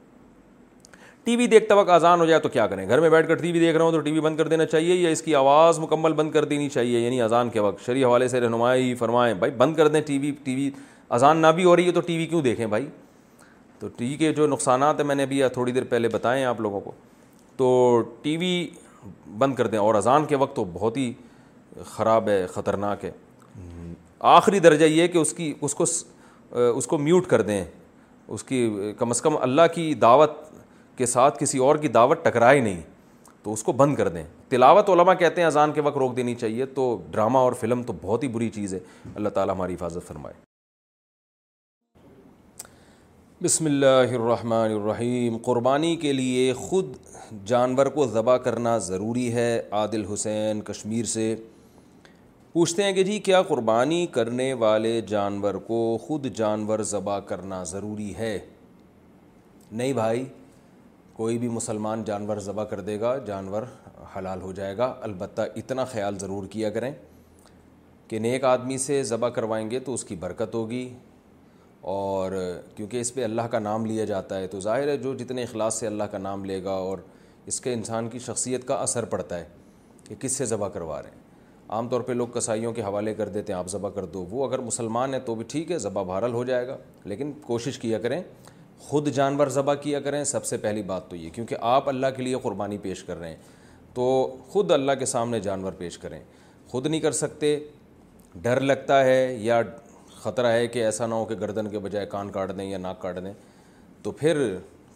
کسی اور سے کروا دیں کوئی محلے کے امام صاحب ہوں یا کوئی بھی بزرگ ہوں نیک ہوں ان سے کروا دیں یا وہ جو قصائی ہے وہ بھی مسلمان ہیں اس سے بھی کرا سکتے ہیں البتہ اس میں ایک بات کا خیال رکھنا ضروری ہے کہ آج کل جانور کی چار رگیں جو کاٹی جاتی ہیں تو کاٹتے ہی چلے جاتے ہیں لوگ ایسا نہیں ہوتا صرف چار رگیں کاٹ کے چھوڑ دینا ہے قصائی حضرات یہ کرتے ہیں اسپیڈ میں ہوتے ہیں بہت زیادہ تو انہوں نے کیا کرنا ہوتا ہے کہ کئی کئی گائے گرانی ہوتی ہیں تو ان کے پاس ٹائم نہیں ہوتا بالکل وہی حال ہوتا ہے کہ جیسے گائنی کی ڈاکٹرز جو ہیں ان کے پاس اور بھی بچے ولادت کے لیے آئے ہوئے ہوتے ہیں تو وہ زیادہ انتظار نہیں کر رہی ہوتی اور ادھر چھری چاپڑ لیا اور خاتون کا پیٹ کاٹ کے بچہ باہر نکالا چل بھائی اس کو سیتے رہو بیٹھ کے میں دوسرے پیشنٹ دیکھنے جا رہی ہوں جس اس طرح بعض ہسپتالوں میں بعض ڈاکٹرز کرتی ہیں تو بالکل یہی حساب کتاب قصائی حضرات کر رہے ہوتے ہیں کہ یار اتنا ٹائم نہیں ہے تو وہ کیا کرتے ہیں چار رگیں کاٹتے ہیں تو جانور کو تڑپنے میں ٹائم لگتا ہے بلڈ نکلتا ہے اس کا تو وہ کہتے ہیں یار بہت ٹائم ہے تو وہ گلے میں چھورے میں گلا جو ہے نا یہاں سے اندر مارتے ہیں ایسے تو اس کی وہ پیچھے والی جو نس ہے وہ کاٹ دیتے ہیں تو اس سے جانور جلدی ٹھنڈا ہو جاتا ہے ٹھنڈا تو جلدی ہو جاتا ہے لیکن یہ طریقہ خلاف سنت ہے اس کے کیا نقصانات ہوتے ہیں پہلی بات سنت کے خلاف ذبح کیا آپ نے حلال تو رہے گا وہ حرام نہیں ہو جائے گا لیکن سنت کے خلاف دوسرا ذبح کرنے کا ایک بڑا مقصد تھا جانور کا خون اچھی طرح جسم سے نکل جائے بلیڈنگ صحیح طور پر نہیں ہوتی تو خون گوشت میں رہ جاتا ہے بیماریاں کا ذریعہ بنتا ہے خون ویسے بھی ایک ناپاک چیز ہے تو اس لیے شریعت نے حکم دیا کہ چار رنگیں کاٹ کے چھوڑ دو تھوڑی دیر تڑپنے دو اس کو اس سے بلیڈنگ سب سارا خون اس کا باڈی سے باہر نکل جائے گا گوشت بالکل صاف ہو جائے گا تو یہ حکمتیں فوت ہو جاتی ہیں اس لیے اگر قصائی سے ہی ذبح کروانا ہے تو اس کو بولیں کہ بھائی جان چار رگیں کاٹ کے چھوڑ دو اور اور میں تو لوگوں سے کہتا ہوں اگر قصائی پھر بھی قابو میں نہیں آ رہا جس کھونٹے سے آپ نے گائے کو باندھا ہوا تھا اگر قابو میں نہیں آ رہا ہے وہ قصائی اور وہ کاٹتا چلا جا رہا ہے تو اسی کھونٹے سے تھوڑی دیر کے لیے آپ معذرت کے ساتھ اس قصائی کو باندھ دیں بولیں بھائی تم بس چار رگیں کاٹ کے فی الحال تم گائے کی جگہ آ جاؤ اور ہم گائے پہ ہیں اس وقت تو اس طرح سے کر لیں گے تو امید ہے کچھ فائدہ ہو جائے گا اچھا بھائی قربانی کی کھال کہاں استعمال کریں عادل حسین کشمیر سے قربانی کی کھال کن کن کو دی جا سکتی ہے قربانی کی کھال خود بھی استعمال کی جا سکتی ہے کسی کو بھی دی جا سکتی ہے مالدار کو بھی غریب کو بھی ہر طرح سے لیکن کھال اگر بیچ دی تو پھر ذہن میں رکھیں کہ اس کی قیمت کو صدقہ کیا جائے گا اور زکوٰۃ کے مستحق ہی کو دی جا سکتی ہے یعنی کھال بیچی نہیں جا سکتی بس یہ ذہن میں رکھیں آپ اگر بیچ دی یعنی بیچی نہیں جا سکتی کا مطلب اگر بیچ دی تو پھر پیسے نہیں کھائے جا سکتے بلکہ اس پیسوں کو صدقہ کرنا پڑے گا تو لوگ کھال استعمال کر نہیں سکتے ہیں پریشان ہوتے ہیں کہ یار ہم کھال کا کیا کریں گے تو اس لیے پھر وہ بیچ کے پیسے ہی صدقہ کر دیتے ہیں تو صدقہ زکوٰۃ کے مستحقین کو ہوگا لیکن اگر آپ نے بیچنی نہیں ہے تو پھر خود جیسے چاہیں یوز کریں اس کو آپ مسلح بنا لیں اس کا اور ہمارے اس آفس میں بھی گائے کی کھال کا ایک بڑا اچھا سا مسلح ہے کبھی زیارت کرائیں گے آپ کو انشاءاللہ ٹی وی دیکھتے وقت دیکھتے وقت آزان ہو جائے تو کیا کریں بھائی نام ہی نہیں لکھا بھائی نام ضرور لکھا کریں ایڈریس بھی یعنی ایڈریس مراد کس شہر کے ہیں یہ بھی لکھا کریں گھر میں بیٹھ کر ٹی وی دیکھ رہے ہوں تو ٹی وی بند کر دینا چاہیے یا اس کی آواز مکمل بند کر دینی چاہیے بند کرنے میں کیا جا رہا ہے آپ کا اللہ کا نام ہے اس کو سوئچ کو آف کریں بالکل تاکہ توجہ اذان کی طرف ہو کیا پالتو بلی کو حرام خوراک کھلا سکتے ہیں امین صاحب بنگلور سے اگر میرے پاس کوئی بلی ہے مارکیٹ میں کیٹ فوڈ جو آتا ہے اس میں چکن یا گوشت ہوتا ہے جو کہ حلال نہیں ہوتا تو کیا اس کو خریدنا اور بلی کو دینا جائز ہے یا اس میں بھی احتیاط برتنی چاہیے بالکل حرام ہے یاد رکھو جیسے مردار یا حرام خود نہیں کھا سکتے جانور کو بھی نہیں کھلا سکتے مردہ مرغی بلی کو نہیں کھلا سکتے اسی طرح جو باہر سے خوراک آ رہی ہے بلیوں کی یا جانوروں کی اگر وہ واقعی حرام ہے نہیں کھلا سکتے آپ ہاں یہ ضرور ہے کہ بلی خود سے کچھ حرام کھا رہی ہو تو پھر آپ پر پابندی نہیں ہے کیونکہ بعض لوگ وہمی ہوتے ہیں یہ ممکن ہے یہ بیان سن کے وہ بلیوں کو پھر وہ حرام کھانے سے بھی روکتے ہیں وہ بھائی کچرے میں خود جو وہ احکام کی مکلف نہیں ہے آپ مکلف ہو وہ جو مرضی کھائے اس سے نہیں سوال ہوگا آپ جو کھلاؤ گے تو آپ سے سوال ہوگا تو اس لیے بلی کو بھی یا کتے کو بھی نہیں کھلا سکتے کسی بھی جانور کو آپ مردار یا حرام گوشت نہیں کھلا سکتے خوب ذہن میں رکھیں یا آپ نے اچھا سوال پوچھا لوگوں کو یہ معلومات نہیں ہے ایک دکاندار کے ریٹ دوسرے دکاندار کو بتانا اگر کوئی دکاندار بیس ریال کا سامان دے رہا ہے مگر اسی کے قریب دوسرا دکاندار وہی سامان دس ریال کا دے رہا ہے تو ہم پہلے دکاندار کے بارے میں اس دکاندار کو بتا دیں تو کیسا ہے یہ غیبت یا چغل خوری تو نہیں ہے ارے آپ یعنی دوسرے کو بتائیں گے وہ یار وہ بیس میں دے رہا ہے تم دس میں دے رہے ہو یار یہ کیا کر رہے ہو تو بتانے کا دیکھا جائے گا یہ مقصد کیا ہے آپ کا خبر ہے نا یہ نیوز ہے تو اس خبر کے پیچھے آپ کے مقاصد کیا ہیں آپ کا مقصد یہ کہ تم بھی قیمت بڑھاؤ تاکہ پبلک کو نقصان ہو لوگوں کو نقصان پہنچانا مقصد ہے تو یہ غلط ہے اور اگر آپ کا مقصد دکاندار کو فائدہ پہنچانے کہ یار تم بیس میں دے رہے ہو اور تمہارا اتنا پروفٹ نہیں ہو رہا ہمیں پتہ ہے کہ تمہاری دکان وہیں کی وہیں ہے تو یہ اس کے بیس میں بھی آرام سے بک جائے گا تو یہ نیت ہے تو ٹھیک ہے تو یہ نیت پر مدار ہے کہ نیت کسی کو فائدہ پہنچانے کی ہے یا نقصان پہنچانے کی اگر آپ یہ سمجھتے ہیں یہ دس میں دے کے بھی اس کو پروفٹ ہو رہا ہے اور گھر چل رہا ہے تو پھر کیا ضرورت ہے بتانے کی کہ وہ بیس میں بیچ رہے تو آپ بھی بیس میں بیچو اس میں پبلک کو نقصان ہے تو ان کو اپنے حال پہ رہنے دیں باہر رہنے والے وطن میں والدین باہر رہنے والے وطن میں والدین کی خدمت کیسے کریں محمد شعیب مکہ سے بڑا پیارا سوال کیا محمد شعیب صاحب کیونکہ مکہ میں ہیں تو ظاہر ہے پیارے سوال ہی کریں گے میں انڈیا کا رہنے والا ہوں اور یہاں مکہ میں اکیلا رہتا ہوں کوئی ایسی ترکیب یا عمل بتا دیں جس سے میں اپنے والدین کی خدمت کرنے والوں میں شمار ہو جاؤں ماشاء اللہ دیکھیے پہلی بات تو یہ کہ اگر آپ کے والدین انڈیا میں رہتے ہیں بوڑھے ہیں اور ان کے ساتھ کوئی بھی نہیں ہے خدمت کرنے والا انہیں بیسک اور بنیادی خدمت کی ضرورت ہے جیسے بوڑھے لوگوں کو ضرورت ہوتی ہے پانی پینا کوئی بیمار ہو جائیں تو ہاسپٹل لے کے جانا یا کھانا پکانا ان کے لیے کوئی بندہ ہی نہیں ہے وہاں پہ تو تو بھائی آپ کے لیے مکہ رہنا جائز نہیں ہے پھر تو آپ کو والدین کے ساتھ رہنا پڑے گا کیونکہ خطرہ ہے کہ ان کو نقصان نہ ہو جائے کوئی یا آپ کوئی ایسا ملازم رکھیں جو ہر وقت ان کی تیمارداری کرے مجبوری اگر ہے آپ کے لیے اور اگر ایسا نہیں ہے تو پھر بھی بہرحال خدمت تو واجب ہے تو مالی بھی خدمت کرنی ہے جسمانی بھی خدمت کرنی ہے روحانی خدمت بھی کرنی ہے مالی خدمت کا طریقہ یہ بھائی ہر مہینے کچھ پیسے بھیجا کریں ان کے پاس تاکہ وہ اگرچہ ان کو ضرورت نہ بھی ہو پھر بھی آپ اپنا فرض ادا کریں کچھ نہ کچھ پیسے بھیجیں تاکہ وہ بھی ایک اچھی زندگی گزار سکیں دوسری بات یہ ان کے لیے پابندی سے دعا یہ بہت ہی ضروری ہے والدین کی زندگی میں بھی اور والدین کی زندگی کے بعد بھی عبداللہ ابن عمر رضی اللہ تعالیٰ عنہ نے ارادہ کیا تھا ان کی زوجہ کا انتقال ہو گیا تو آپ نے کہا میں شادی نہیں کرتا آپ کی جو بہن تھیں حضرت حفصہ جو ام المؤمنین بھی ہیں انہوں نے کہا کہ ایسا مت کرو نکاح کرو اللہ اولاد دے گا وہ اولاد آپ کے لیے دعائیں مانگے گی زندگی میں بھی مرنے کے بعد بھی تو اسلام نے اولاد کا بڑا مقصد بتایا یعنی اولاد پیدا اس لیے کی جاتی ہے کہ اس کا ایک بڑا مقصد ہے آپ کے لیے دعائیں مانگے وہ تو اب آپ کے والدین آپ کی پیدائش کا ذریعہ بنے آپ کا فرض بنتا ہے آپ کو انہوں نے کھلایا پلایا جوان کیا اب آپ ان کے لیے خوب دعائیں مانگے ٹھیک ہے نا دنیا کے لیے بھی آخرت کے لیے بھی دوسرا کام یہ کرنا ہے آپ نے تیسرا کام آپ نے والدین کے لیے یہ کرنا ہے کہ بوڑھے ماں باپ کو جتنی خوشی اولاد کے بات چیت کرنے سے ہوتی ہے پوری دنیا میں آپ کو پتہ ہے ایک مسئلہ بن چکا ہے غیر مسلموں میں تو یہ بہت بڑا مسئلہ ہے بڑھاپے میں تنہائی جاپان میں کرائے پہ بندہ بلاتا ہے بوڑھے لوگ کہ یار ایک گھنٹہ ہمارے پاس بیٹھ جائے اتنے پیسے دیں گے کچھ گپ شپ لگا لو ہمارے ساتھ تو بوڑھے آدمی کو ضرورت ہوتی ہے کہ اس کے ساتھ بیٹھے اس کی سنیں اس کی بات چیت کرے اس کے ساتھ تو تنہائی کیونکہ لوگوں نے ان کو چھوڑ دیا ہوتا ہے تو آپ روزانہ فون پہ بات کر لیا کریں والدین سے ہیلو ہائے کر لیں ادھر ادھر کی گپ شپ لگا دیں جتنی لمبی بات کریں گے اتنا ثواب زیادہ ملے گا اور والدین اس سے اتنا خوش ہوتے ہیں کسی اور چیز سے خوش نہیں ہوتے کہ ہمارا بیٹا ہمیں پوچھتا ہے ادھر ادھر کی گپ شپ ماریں اسکائپ پہ کال کرو ابو کیا حال ہیں آپ کے کیا کھایا کیا پکایا کھایا پکایا اماں نے کیا پکایا آپ کے لیے یا اسی طرح ہی ہنسی خوشی زندگی گزر رہی ہے جیسے پہلے گزرا کرتی تھی وغیرہ وغیرہ وغیرہ تو پوچھتے رہیں اور جی بقرعید پہ کیا کر رہے ہیں قربانی اس طرح کی گپ شپ لگائیں بیٹھ کے والدین سے جو فالتو باتیں بھی ہوں گی نا وہ فالتو نہیں ہوں گی اللہ کے ہاں ان شاء اللہ اس کا اجر ملے گا تو یہ بھی کیا کریں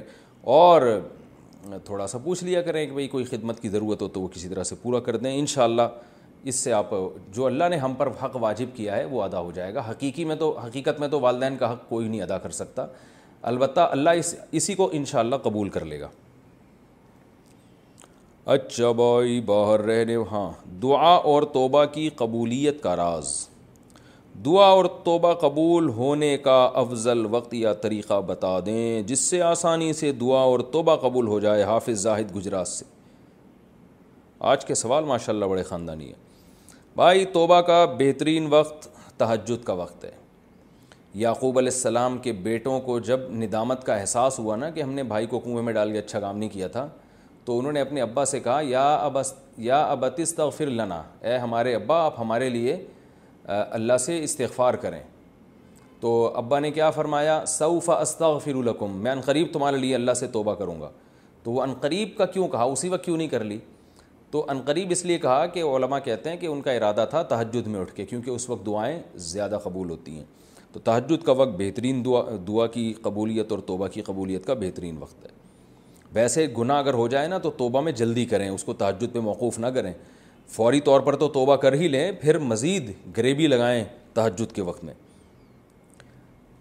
کیونکہ ڈیلے کرنے سے بھی نقصان ہوتا ہے بعض دفعہ شیطان کہتا ہے ایک اور دفعہ گناہ کر لو تحجد میں توبہ تو کرنی ہے تو اکٹھی ہول سیل کے حساب سے کر لینا توبہ یہ شیطان پٹیاں پڑھا دیتا ہے انسان کو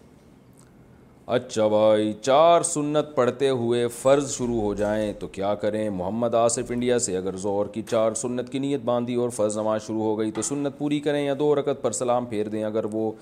دو پہ سلام پھیر دیں تو بعد میں چار پوری لوٹانی ہوگی وہ دو لوٹائیں گے دو پہ سلام پھیر دیں اور فرائض میں شامل ہو جائیں اور بعد میں چار پوری لوٹائیں دوبارہ سے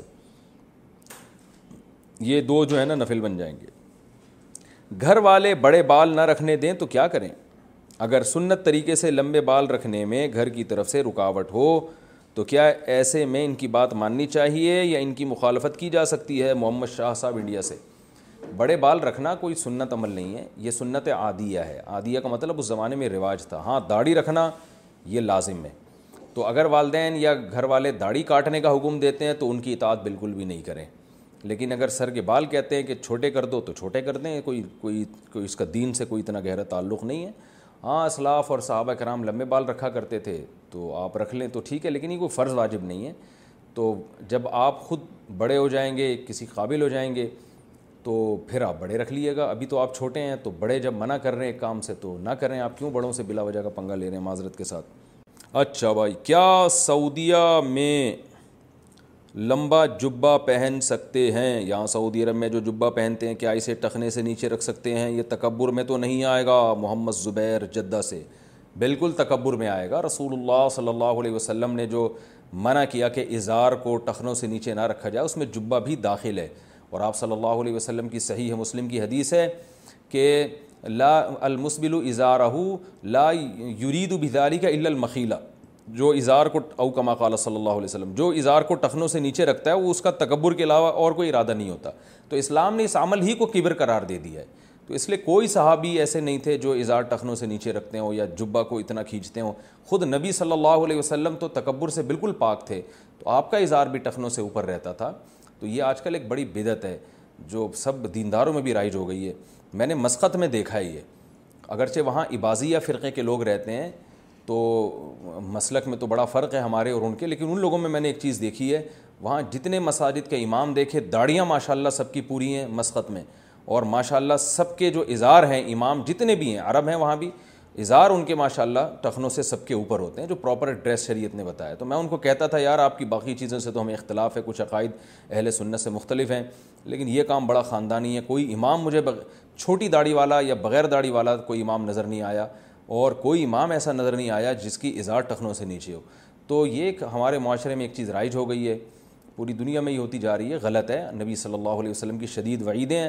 آپ صلی اللہ علیہ وسلم نے فرمایا کہ ان لا اقبل صلاۃ رجل مسبل اظہارہ اظہار اللہ اس شخص کی نماز قبول نہیں کرتے جو اظہار کو نیچے کھینچنے والا ہو تو اس پہ تو نماز برباد ہو جاتی ہے اس لیے بھائی اس کا خیال کیا کریں پینٹ بھی اگر ہے تو اس کو بھی فولڈ کریں شلوار ہے تو اوپر اٹھائیں بعض لوگ کہتے ہیں ٹخنے ڈھانکنا حرام ہے تو ہم موزے بھی تو پہنتے ہیں بھائی موز ٹخنے ڈھانکنا حرام نہیں ہے شلوار یا اظہار جو بھی چیز آپ نے پہنی ہوئی ہے اوپر تک اتنی لمبی کھینچنا کہ ٹخنے بھی ڈھک جائیں یہ حرام ہے باقی ساکس پہن سکتے ہیں آپ اس میں کوئی حرج نہیں ہے نماز میں صورتیں پڑھنے کی کیا ترتیب ہے نماز میں صورت پڑھنے کی ترتیب بتا دیں کس ترتیب سے صورتیں پڑھنی چاہیے اہلیہ ساجد انڈیا سے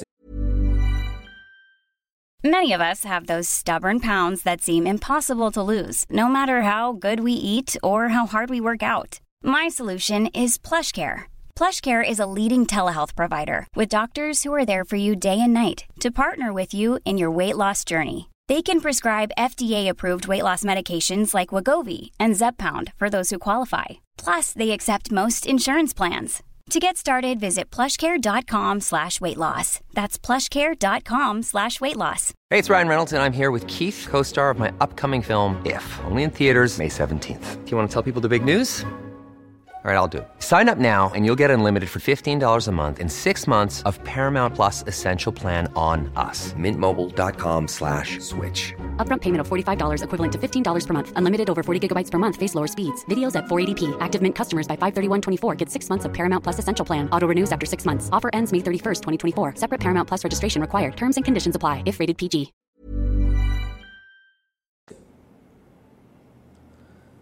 دیکھیں نماز میں صورتیں اسی ترتیب سے پڑھنی چاہیے جس ترتیب سے قرآن مجید میں لکھی ہوئی ہیں جو صورت پہلے لکھی ہوئی ہے وہ پہلی صورت میں جو بعد میں لکھی ہوئی ہے وہ بعد میں جیسے آپ پہلی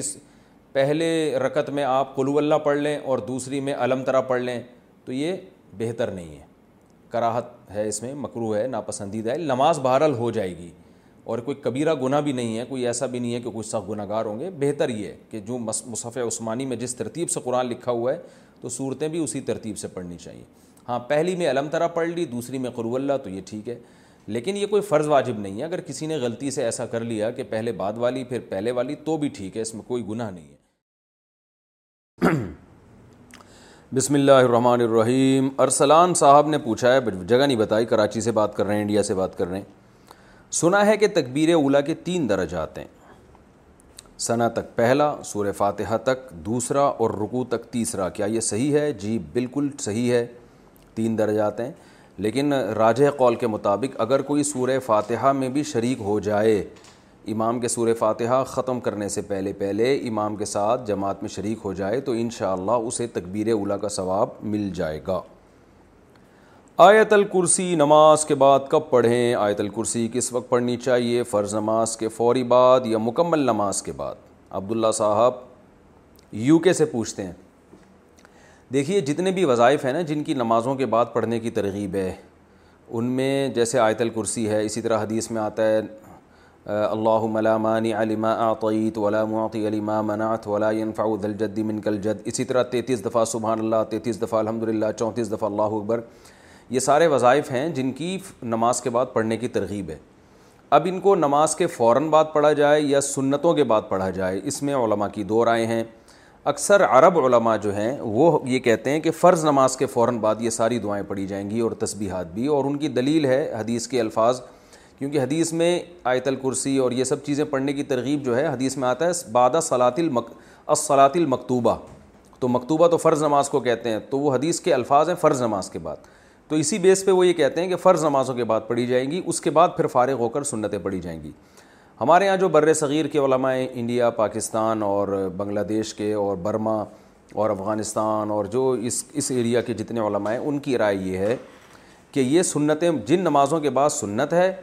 تو اس میں یہ سنتوں کے بعد پڑھی جائیں گی تسبیحات فرض کے بعد صرف اللہ السلام ومین کا السلام تبارک تیاد الجلال علیہ اتنی دعا پڑھی جائے گی اور باقی سنتوں کے بعد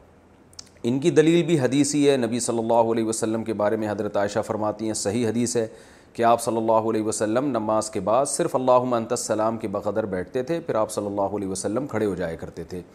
اور یہی حضرت ابو بکر اور عمر رضی اللہ عنہما سے بھی اس طرح کی روایات ثابت ہیں اور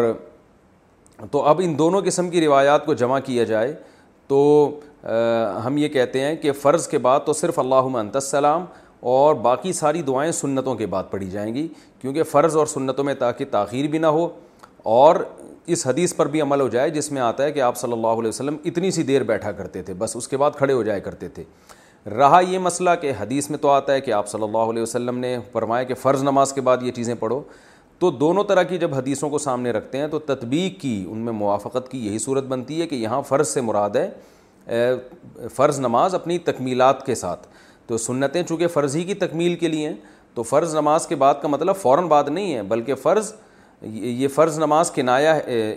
ہے باقی اعمال سے کہ آپ دن بھر میں جو باقی اعمال کرتے ہیں ان کے بعد نہیں بلکہ فرض نمازوں کے بعد تو فرض نمازیں جب مکمل ہو جائیں گی سنتوں کے ساتھ مکمل ہوتی ہیں کمپلیٹ ہوتی ہیں تو وہ اپنی تکمیل ان کی سنتوں کے ساتھ ہوتی ہے تو سنتوں کے بعد اگر آپ پڑھیں گے تو فرض نمازوں کے بعد ہی وہ پڑھنا کہلائے گا یہ یعنی اشراق کے بعد یا تہجد کے بعد کی یہ تسبیحات نہیں ہیں اوابین کے بعد کی تسبیحات نہیں ہیں بلکہ یہ فرائض کی تسبیحات ہیں اب فرض کے فوراً بعد کا مطلب فرض کے بعد کا مطلب فوراً بعد نہیں بلکہ تکمیلات کے بعد تاکہ ان اس حدیث پر بھی عمل ہو جائے جس میں آتا ہے کہ آپ صلی اللہ علیہ وسلم صرف اللہ منت السلام والی دعا کے بقدر بیٹھتے تھے اور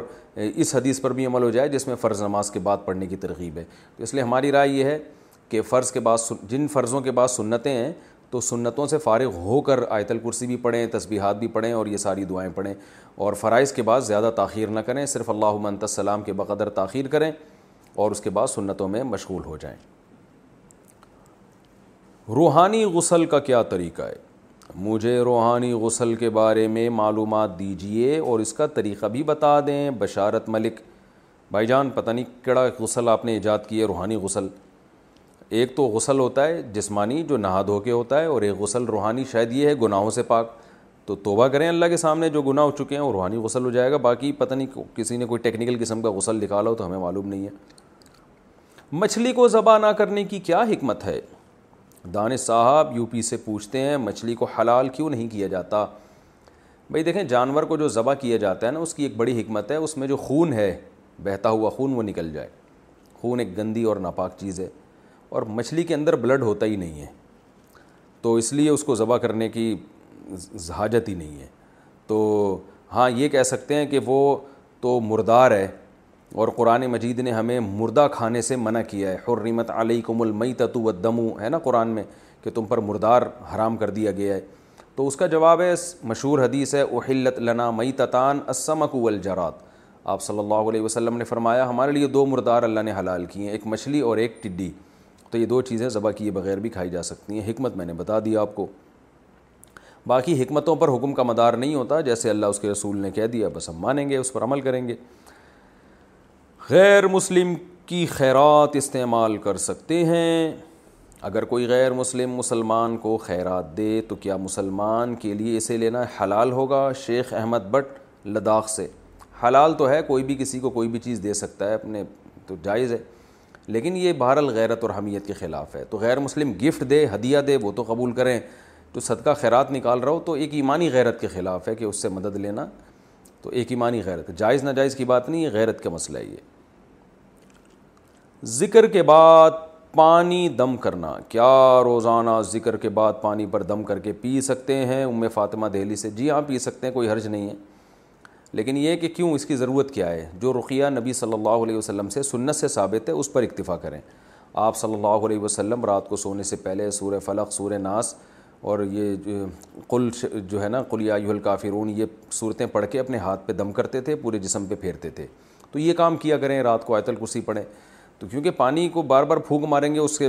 جمس جائیں گے نبی صلی اللہ علیہ وسلم نے برتن میں پھونک مارنے سے بھی منع کیا ہے کیونکہ یہ نفاست کے بہرحال خلاف ہے تو چونکہ ان چیزوں کی کوئی پھر انتہا نہیں ہوتی ہے بعض لوگ ایسے وہمی ہو جاتے ہیں کہ رات کو سوتے ہوئے پھونک مارتے ہیں تو پھونکے مار مار کے تھک کے پھر پنکھے میں جا کے پھونک مارتے ہیں کہ میری پھونک پورے پنکھے میں پھیل جائے اب کوئی کہ پنکھے میں پھونک مارنا ناجائز ہے کہ تو ناجائز تو نہیں ہے لیکن یہ سب چیزیں وہم کا دروازہ کھولتی ہیں تو جتنا ثابت ہے اس پر اکتفا کریں گے تو عافیت کے ساتھ زندگی گزرے گی ذکر کے بعد ہاں یہ ہو گیا سفر اچھا کیا قرض دار پر قربانی واجب ہے فاطمہ مسعود کشمیر سے کیا قرض ذمے ہونے کی صورت میں قربانی کرنا واجب ہے دیکھیے اگر قربانی کا جو نصاب ہے نا ساڑھے باون تولہ چاندی یعنی چھپن ہزار تقریباً آج کل بنتا ہے تو قرض اگر اتنا ہے کہ قربانی کے نصاب سے کم یعنی اگر آپ قرضہ ادا کریں تو قربانی کے نصاب سے کم مالیت کا مال بچے گا آپ کے پاس تو پھر آپ پر قربانی واجب نہیں ہے لیکن اگر آپ کے اوپر قرضہ کم ہے مثال کے طور پر آپ کے پاس اکاؤنٹ میں پانچ لاکھ روپے پڑے ہوئے ہیں اور قرضہ ایک لاکھ کا ہے تو قرضہ نکال کے بھی چار لاکھ تو بچتے ہیں نا تو پھر ایسی صورت میں قربانی واجب ہوگی گھر داماد بننا کیسا ہے کیا خاندانی سوال ہے عمر صاحب کراچی سے پوچھتے ہیں گھر داماد کو ہمارے معاشرے میں بےغیرتی کہا جاتا ہے کیا یہ عرف کی وجہ سے اچھا نہیں ہے یا شرعی طور پر بھی اس میں کوئی مسئلہ ہے دیکھو جب شادی ہو جاتی ہے نا عمر بھائی ذرا غور سے سنیے گا تو لڑکی رخصت ہو کے میاں کے گھر جاتی ہے شریعت کا یہی اصول ہے اور شوہر پر بیوی کا نان نفقہ اسے گھر مہیا کرنا اس کو نان نفقہ دینا یہ ساری ذمہ داریاں اسلام نے مرد کے کندھوں پہ ڈالی ہیں تو اصول تو یہی ہے اب اگر بیوی خود سے راضی ہے کہ بھائی مجھے الگ گھر نہیں چاہیے میرے ابا اماں کے ساتھ آ کے رہ لو اور ابا اماں بھی راضی ہیں کیونکہ وہ اپنا حق گویا خود ہی چھوڑ رہے ہیں نا بیوی اپنا حق گویا خود ہی چھوڑ رہی ہے وہ کہہ رہی ہے گھر تو دینا آپ کے ذمے ہے لیکن میں آپ کی ٹینشن ختم کرتی ہوں کوئی ضرورت نہیں ہے مجھے گھر نہیں چاہیے میرے ابا اما کے ساتھ آ کے رہ لو ابا اماں بھی راضی ہیں اس پہ تو جب اتنی اچھی خاندان آپ کو مل گیا ابا بھی سسر بھی اچھے ساس بھی اچھی بیوی بھی اچھی اور سارے کہہ رہے ہیں ہمارے ساتھ ہی آ کے رہیں تو آپ چلے جائیں بھائی مجھے تو کوئی اعتراض نہیں ہے کسی محلے والے کو بھی کسی کو بھی اعتراض نہیں ہوگا لیکن ایسا ہوتا نہیں ہے اتنے اچھے اگر مل جائیں تو کیا ہی بات ہے لیکن اتنا اچھا بننا ان پہ بھی لازم نہیں ہے بلکہ اصول یہی ہے کہ شوہر کے ذمے ہے بیوی کا نان نفقہ اور اللہ آپ کا بھلا کرے اسے گھر میسر کرنا یہ ذمے ہے تو اب وہ آپس کی انڈرسٹینڈنگ سے اگر وہ جیسے چاہیں رہیں تو کوئی حرج نہیں ہے جیسے شوہر کے ذمے کھلانا ہے لیکن بیوی اتنی مالدار ہے کہہ رہی مجھے نہیں چاہیے پیسے میرے پاس پیسے بہت ہیں آپ بس آپ اپنا کھائیں اور یا میں بھی آپ کو کھلاؤں گی تو اچھی بات ہے اگر خوشی خوشی کھلا رہی ہے تو آپس کی انڈرسٹینڈنگ سے سب کچھ ہو سکتا ہے لازم نہیں ہے جھوٹ بولنے کی کب اجازت ہے سونا ہے کہ اگر کسی کے درمیان لڑائی ہو تو سلو کرانے کے لیے جھوٹ بول سکتے ہیں اگر یہ بات ٹھیک ہے تو کن موقعوں پر اس کی گنجائش ہے ارسلان سہر راول پنڈی سے نبی صلی اللہ علیہ وسلم نے ارشاد فرمایا لئی الدی سلکل صلیحہ بین الناس وہ شخص جھوٹا نہیں ہے جو لوگوں میں جوڑ پیدا کرنے کے لیے جھوٹ بولتا ہے تو جمہور کے نزدیک تو واضح جھوٹ بولنا بھی جائز ہے امام ابو حنیفہ کے نزدیک اس حدیث سے مراد توریہ ہے یک ذبو یعنی جھوٹ بولنے سے مراد خالص جھوٹ نہیں ہے بلکہ توریا توریہ کہتے ہیں آپ ایک ایسی بات کر رہے ہیں زبان سے کہ آپ کی نیت کچھ اور ہے اس کا مطلب کچھ اور ہے سامنے والا اس کا مطلب کچھ اور سمجھ رہا ہے یعنی ایسے زو معنی لفظ استعمال کرتے ہیں جس میں دونوں معنی نکلتے ہیں آپ کچھ اور نیت کر رہے ہو سامنے والا اس کا مطلب یعنی آپ کچھ اور نیت کر رہے ہو سامنے والا اس کا مطلب کچھ اور سمجھ رہا ہے تو ایسی زو معنی بات کر کے تاکہ لوگوں میں جوڑ پیدا ہو ٹھیک ہے نا جیسے کوئی دو بندے میں دشمنی ہے اور آپ ایک کے سامنے کہیں کہ یار وہ تو آپ سے بڑی محبت کرتا ہے حالانکہ آپ کو پتہ ہے کہ وہ یعنی اس نے تو کوئی ایسے الفاظ نہیں کہے لیکن آپ کو پتا ہے کچھ نہ کچھ محبت تو ہوگی انسانیت کے ناطے تو اس طرح یہ جھوٹ نہیں ہے یہ گول مول بات ہے تو گول مول بات کی جا سکتی ہے رہا یہ مسئلہ کہ سری جھوٹ کیوں نہیں بولا جا سکتا تو امام ابو حنیفہ جو ہے نا سب سے پہلے دلیل قرآن سے دیکھتے ہیں قرآن کے مخالف جو بھی حدیث ہو تو وہ اس میں تعویل کرتے ہیں بچھرتے کہ تعویل کی گنجائش بھی ہو تو وہ فرماتے ہیں قرآن مجید میں اللہ تعالیٰ کا ارشاد ہے اللہ لعنت اللہ القاظبین القاضبین سنو جھوٹ بولنے والوں پر اللہ کی لانت تو وہ کہتے ہیں اس میں ہر طرح کا جھوٹ داخل ہے رہا یہ بات کہ حدیث میں تو آتا ہے کہ سلو کے لیے جھوٹ بولنا جائز ہے تو بھائی یہ جو جھوٹ کا لفظ ہے نا حدیث میں یہ خود حدیث ہی میں توریہ کے معنی میں استعمال ہوا ہے گول مول باتوں کے معنی میں حدیث میں یہ استعمال ہوتا ہے اور عرب کے کلام میں بھی استعمال ہوتا ہے اس کی بہت ساری مثالیں ہیں تو حدیث اس معنی پر سری نہیں ہے کہ جھوٹ بولنا جائز ہے بلکہ یکزیبو کذب کذب کا لفظ گول مول باتوں کے لیے بھی استعمال ہوا ہے جیسے کہ ابراہیم علیہ السلام قیامت کے دن غمزدہ ہوں گے اور کہیں گے میں نے تو ایک جھوٹ بولا تھا تو مجھے اپنی فکر ہے حالانکہ وہ جھوٹ تھوڑی بولا تھا ابراہیم علیہ السلام نے وہ تو سچ بات کہی تھی اور یہ کہا تھا کہ میں بیمار ہوں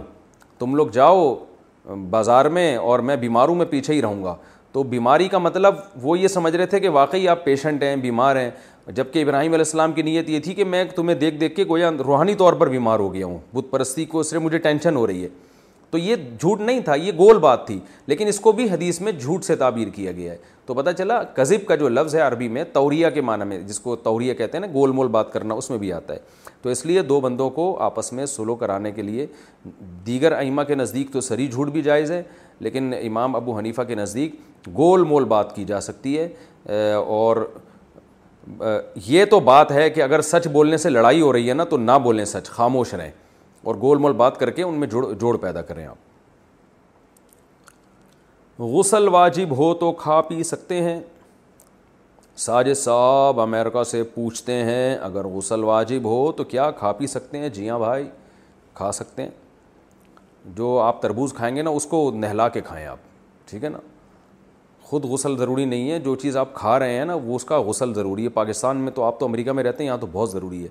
کیونکہ گٹر کے پانی والی سبزیاں بھی مل رہی ہیں ان میں اسپرے بھی ہو رہے ہیں پتہ نہیں کیا ہو رہا ہے لہذا اس کو تو بالکل اچھی طریقے سے غسل دیا کریں یہ جو پھل فروٹ ہم کھا رہے ہیں پھر کھایا کریں خود غسل ضروری نہیں ہے بڑا ٹیکنیکل قسم کا سوال ہے عدنان صاحب کا انڈیا سے کیا جنت میں سگریٹ اور گٹکا ہوگا میں نے سنا ہے کہ جنت میں ہر خواہش کو پورا کیا جائے گا تو کیا سگریٹ کے عادی کو جنت میں سگریٹ ملے گی یا نہیں ملے گی جب کہ میں نے یہ بھی سنا ہے کہ جنت میں آگ نہیں ہوتی ادنان بھائی مجھے لگ رہا ہے اچھا گمان رکھنا چاہیے لیکن آپ کے سوال سے لگ رہا ہے آپ خطرناک قسم کے گٹکے اور سگریٹ کے عادی ہیں بھائی مسئلہ یہ ہے کہ ہمارے پاس ایسی کوئی رپورٹ نہیں ہے کہ جنت میں گٹکا اور سگریٹ جنت میں تو اچھی اچھی چیزیں ہوں گی اور شہد کی نہریں ہیں دودھ کی نہریں ہیں رہا یہ مسئلہ کہ جن کو گٹکے کی عادت ہے اور سگریٹ کی عادت ہے تو وہ جنت میں کیا ملے گا تو مجھے لگتا ہے پتہ نہیں ان کو جنت بھی ملے گی نہیں ملے گی پہلے تو یہ سوچیں نا جو سگریٹ اور گٹکے کے عادی ہیں غلط چیز ہے بری چیز ہے وہ پھر بھی کھا رہے ہیں اپنے دھوئیں سے لوگوں کو تکلیف دے رہے ہیں بیماریاں پھیلا رہے ہیں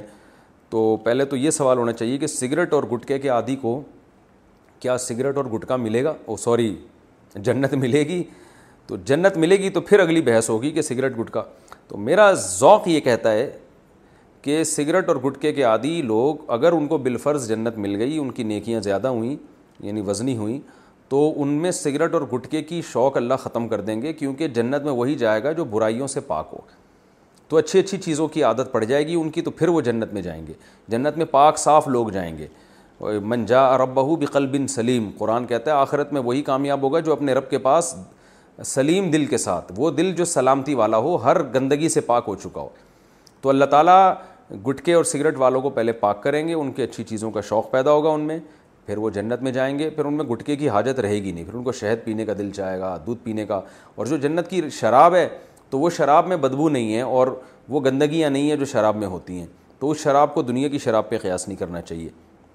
ایک دن میں کتنا درود پڑھیں درود شریف کی فضیلت بیان فرما دیں نیک ایک نیز ایک دن میں کتنی مرتبہ درود پڑھنا چاہیے ظاہر شاہ چار صدا سے بھائی جتنی دفعہ بھی پڑھیں زیادہ اچھا ہے علماء نے ایک نصاب بیان کیا ہے جو قرآن و حدیثی سے مستمت ہے کہ کم سے کم صبح اور شام سو دفعہ سو دفعہ استغفار کی تسبیح سو دفعہ کلمے کی تسبیح چاہے وہ تیسرا کلمہ ہو یا چوتھا کلمہ ہو سو دفعہ درود شریف تو کم سے کم حد یہ ہے صبح اور شام باقی جتنے چاہیں استغفار پڑھیں جتنا چاہیں تسبیحات پڑھیں جتنی چاہیں دروشری پڑھیں جتنی آپ کی صحت اجازت دیتی ہے تو وہ آپ پڑھیں اچھی بات ہے نبی صلی اللہ علیہ وسلم نے فرمایا جو مجھ پر ایک دفعہ درود پڑتا ہے تو اللہ تعالیٰ اس پہ دس رحمتیں بھیجتے ہیں اچھا بھائی کبوتر مرغی وغیرہ کی بیٹ کا حکم کبوتر مرغی بطخ اور دوسرے حلال پرندوں کی بیٹ کا کیا حکم ہے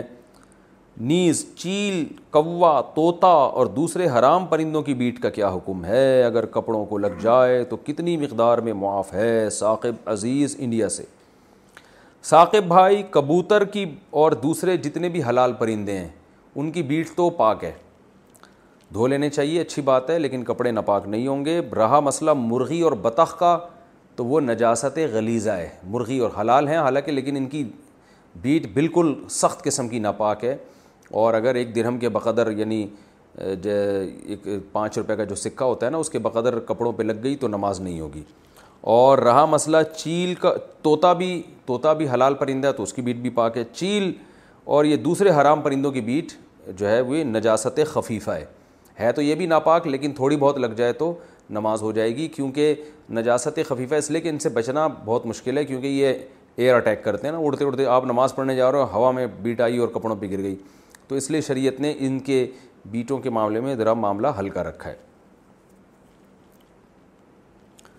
ظہر اور عصر میں امام کے پیچھے سورہ فاتحہ پڑھیں گے کیا حنفی مسلک میں امام کے پیچھے ظہر اور عصر میں فاتحہ پڑھی جائے گی یا نہیں نیز مغرب کی تیسری رکعت اور عشاء کی آخری دو رکتوں میں بھی حکم بتا دیں دیکھیں امام کے پیچھے چاہے سری نماز ہو یا ظہری نماز یعنی جہری نماز ہو صحیح حدیث ہے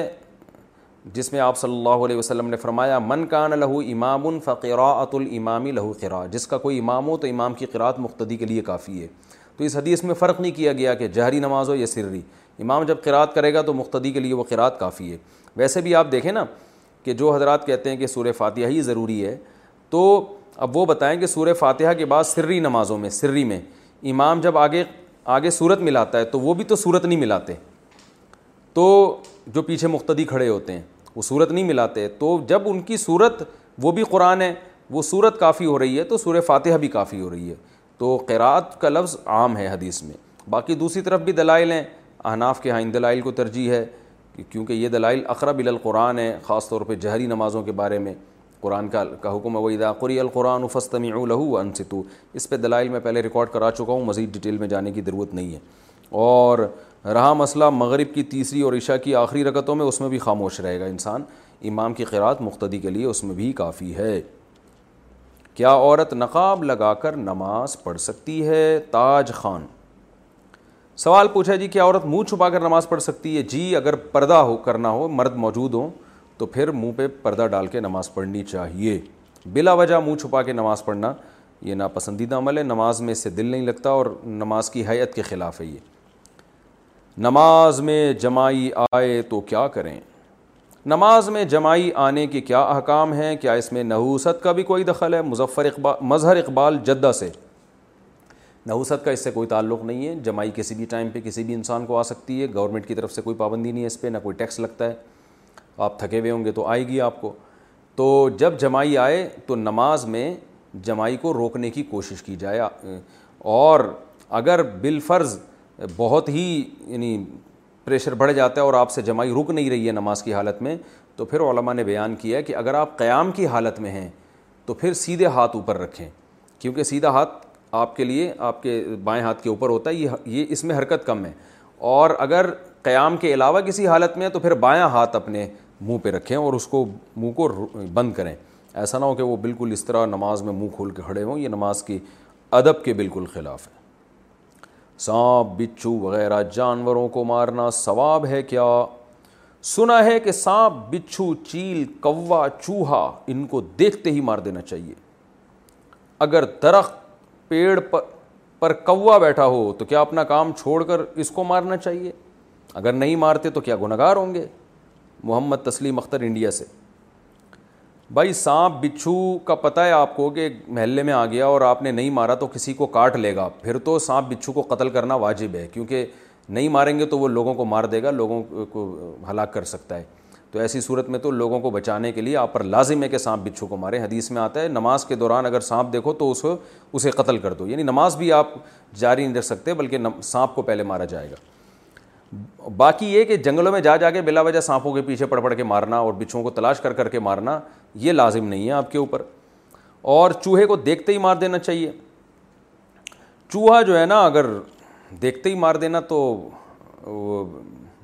بس مار دیں چوہے کو اگر آپ کو تکلیف پہنچا رہا ہے باقی دیکھتے ہی مار دینا واجب نہیں ہے تو اب مجھے نہیں پتہ چوہے نے آپ کے ساتھ کیا ایسا سلوک کیا کہ آپ اس کو دیکھتے ہی مارنے کے جو ہے پیچھے پڑے ہوئے ہیں مار سکتے ہیں مار دینا چاہیے نقصان دہ جانور ہے تعاون کی بیماری بھی چوہے سے پھیلتی ہے اور گھروں میں نبی صلی اللہ علیہ وسلم نے چوہے کو سقہ کہا ہے فاسق یعنی انسان کو نقصان پہنچانے والا تو اس لیے یہ بھی انسان کو نقصان پہنچانے والا جانور ہے اگر آپ مال سکتے ہیں تو اچھی بات ہے واجب نہیں ہے لازم نہیں ہے رائے یہ مسئلہ درخت پیڑ پر کوا بیٹھا ہو تو کیا اپنا کام چھوڑ کے اس کو مار دیں آپ تجربہ کر کے دیکھیں آپ کے درخت پہ اگر کوا بیٹھا ہوا ہے آپ مار کے دیکھیں اور پھر کوے اگر آپ کو چھوڑ دیں تو پھر مجھے بتائیے گا اور کیونکہ آپ جب ایک کوا ماریں گے تو پھر کوے آپ نے کوے کو ایک دفعہ مارا تو کوے آپ کو کم از کم پچیس دفعہ ماریں گے یہ ذہن میں رکھیے گا کوؤں کے بارے میں یہ رپورٹ ہے پھر آپ مجھے فون نہیں کریں گے کہ مفتی صاحب ہم نے آپ کی کلپ دیکھ کے جناب ایک کوے کو مارا تو کوے نے ہمارے ساتھ یہ حشر کیا تو کوؤں کو اپنے حال پہ چھوڑ دیں کوا بہت چالاک جانور ہے میں نے بہت تجربے کیے ہیں لوگوں کے ذہنی زندگیوں میں دیکھے ہیں کہ ایک کوا انہوں نے مارا ہے پھر اس درخت کے نیچے چھ مہینے تک ان کے لیے گزرنا محال ہو گیا جب بھی گزرتے تھے کوے کی پوری فوج آ کے ان پہ فضائی حملے کرتی تھی تو تو کوے سے جو ہے نا ایئر اٹیک کرتا ہے بڑا خطرناک کوؤں سے پنگا نہ لیں اور کوے کسی کو کچھ کہہ بھی نہیں رہا وہ اپنا آرام سے ہنسی خوشی زندگی گزار رہا ہے یہ چوہے تو کچھ کہہ رہے ہیں نا نقصان پہنچاتے ہیں اسی طرح سانپ بچھو بھی نقصان پہنچاتے ہیں چیل جو ہے وہ بھی اگر نقصان پہنچا رہی ہے تو اس کو مار دینا چاہیے نقصان کیسے پہنچاتی ہے آپ کہیں گوشت لے کے جا رہے ہیں وہ چین کے بھاگ جاتی ہے اس طرح سے حرکتیں کرتی رہتی ہے بلا وجہ چیلوں کے پیچھے نہ پڑیں نقصان پہنچا رہی ہے تو مار دیں کیا زکوٰۃ دینے والے پر قربانی واجب ہے جس شخص نے اس سال زکوٰۃ ادا کی ہے کیا اس پر قربانی واجب ہے طلحہ صاحب کراچی سے جی ہاں اگر بقرعید تک وہ واقعی صاحب نصاب ہے اور صاحب نصاب کے علاوہ ضرور سے زیادہ چیزیں بھی اس کے پاس ہیں یعنی پورے سال ایسی چیزیں جو استعمال میں نہیں ہوتی وہ بھی اس میں شامل کی جائیں گی تو اگر وہ صاحب نصاب بقرعید کے تین دنوں میں بنتا ہے تو قربانی واجب ہے ورنہ واجب نہیں ہو سکتا ہے جس وقت زکوٰۃ دی اس وقت مالدار ہو اب مالدار نہ رہو تو زکوٰۃ سے اس کا تعلق نہیں ہے کیا میل ڈاکٹر ڈیلیوری کا آپریشن کر سکتا ہے کیا میل ڈاکٹر سے بیوی بی کا علاج کرانا جائز ہے یا نہیں جیسے ڈیلیوری کے وقت آپریشن وغیرہ میں میل ڈاکٹرز ہی دیکھتے ہیں کیا اس کا گناہ شوہر کو ہوگا حافظ عاصم علی دہلی سے دیکھیے حتی الامکان کوشش کریں فیمیل ڈاکٹر کا انتظام ہو جائے کہتے ہیں نا جدہ و جدہ جو کوشش کرتا ہے پا لیتا ہے تو ہر دنیا کے ہر کنٹری میں فیمیل ڈاکٹرز ہوتی ہیں آپ کوشش کریں اور جب وائف کو ہے اسی وقت سے یہ کوشش شروع کر دینی چاہیے کہ بھائی ہم نے علاج فیمیل ڈاکٹر سے کروانا ہے تو تلاش کریں گے مل جائیں گی انڈیا میں بہت سی مسلمان ڈاکٹرز ہیں ایکسپرٹ ہیں فیمیل ہیں آپ ان سے رابطہ کریں اور اگر بالفرض کوئی صورت بنتی نہیں ہے اور آپریشن کی ضرورت پیش آتی ہے تو پھر مجبوری کے حکام اور ہیں تو اس میں بھی کوشش کریں کہ ہندو ڈاکٹر نہ ہوں کیونکہ مسلمان عورت کا کو غیر مسلم عورت کے سامنے بے پردہ ہونے کی اجازت نہیں ہے تو غیر مسلم مرد کے سامنے بے پردہ ہونا تو اور بڑا گناہ ہے تو اس میں اگر مرد ہی سے شدید مجبوری میں علاج کرانا پڑے تو پھر مسلم کے لیے حکم یہ ہے کہ وہ مسلم ڈاکٹر ہی تلاش کرے غیر مسلم ڈاکٹر سے علاج نہیں کرا سکتے اچھا بھائی شادی سے پہلے لڑکی کو دیکھنا کیسا ہے کیا شادی سے پہلے لڑکی کو ایک نظر دیکھنے کی اجازت ہے ابو بکر کشمیر سے بھائی آپ کون سے دنیا میں رہتے ہیں آج کل تو لڑکیوں کو پچیس پچیس دفعہ لوگوں نے دیکھا ہوا ہوتا ہے تب جا کے اور سینکڑوں لڑکیوں کو پچیس پچیس دفعہ دیکھا ہوا ہوتا ہے پھر جا کے مرد ایک لڑکی کو پسند کرتا ہے یہ آج کل یہ جو لونڈے لپاڑے گھوم رہے ہیں نا اللہ کی پناہ ان کے یہ حالات ہیں آج کل تو جو ہے بہرحال مسئلہ یہی ہے کہ اگر کسی لڑکی سے نکاح کرنا چاہتے ہیں تو اس کو ایک دفعہ پہلے دیکھ لینا صرف جائز ہی نہیں ہے بلکہ مستحب ہے آپ صلی اللہ علیہ وسلم نے ترغیب دی ہے اچھا بھائی کیا استعمال شدہ سونے پر زکوٰۃ ہے اگر سونا سال میں ایک یا دو بار استعمال کر لیا جائے تو کیا اس پر زکوٰۃ دینا واجب ہوگا واجب زکوٰۃ دینا واجب ہوگا یا نہیں طارق احمد خان کشمیر سے جی سونا چاہے استعمال میں ہو یا نہ ہو پورے سال بھی استعمال میں رہتا ہو تو بھی سونے پر باہر صورت زکوٰۃ دینی پڑے گی اسی طرح سلور جو ہے چاندی استعمال میں ہو یا نہ ہو زیور کی شکل میں ہو یا ایسے ہی اینٹوں کی شکل میں یا سکے کی شکل میں ہو مونچھیں کتنی رکھ سکتے ہیں کیا مونچھیں بڑی چھوڑنے کی شریعت میں وعید آئی ہے ابو سعد کے پی کے سے دیکھیے بخاری مسلم کی صحیح حدیث ہے آپ صلی اللہ علیہ وسلم نے فرمایا آف الحا و الشوارب داڑیاں بڑھاؤ اور مونچھیں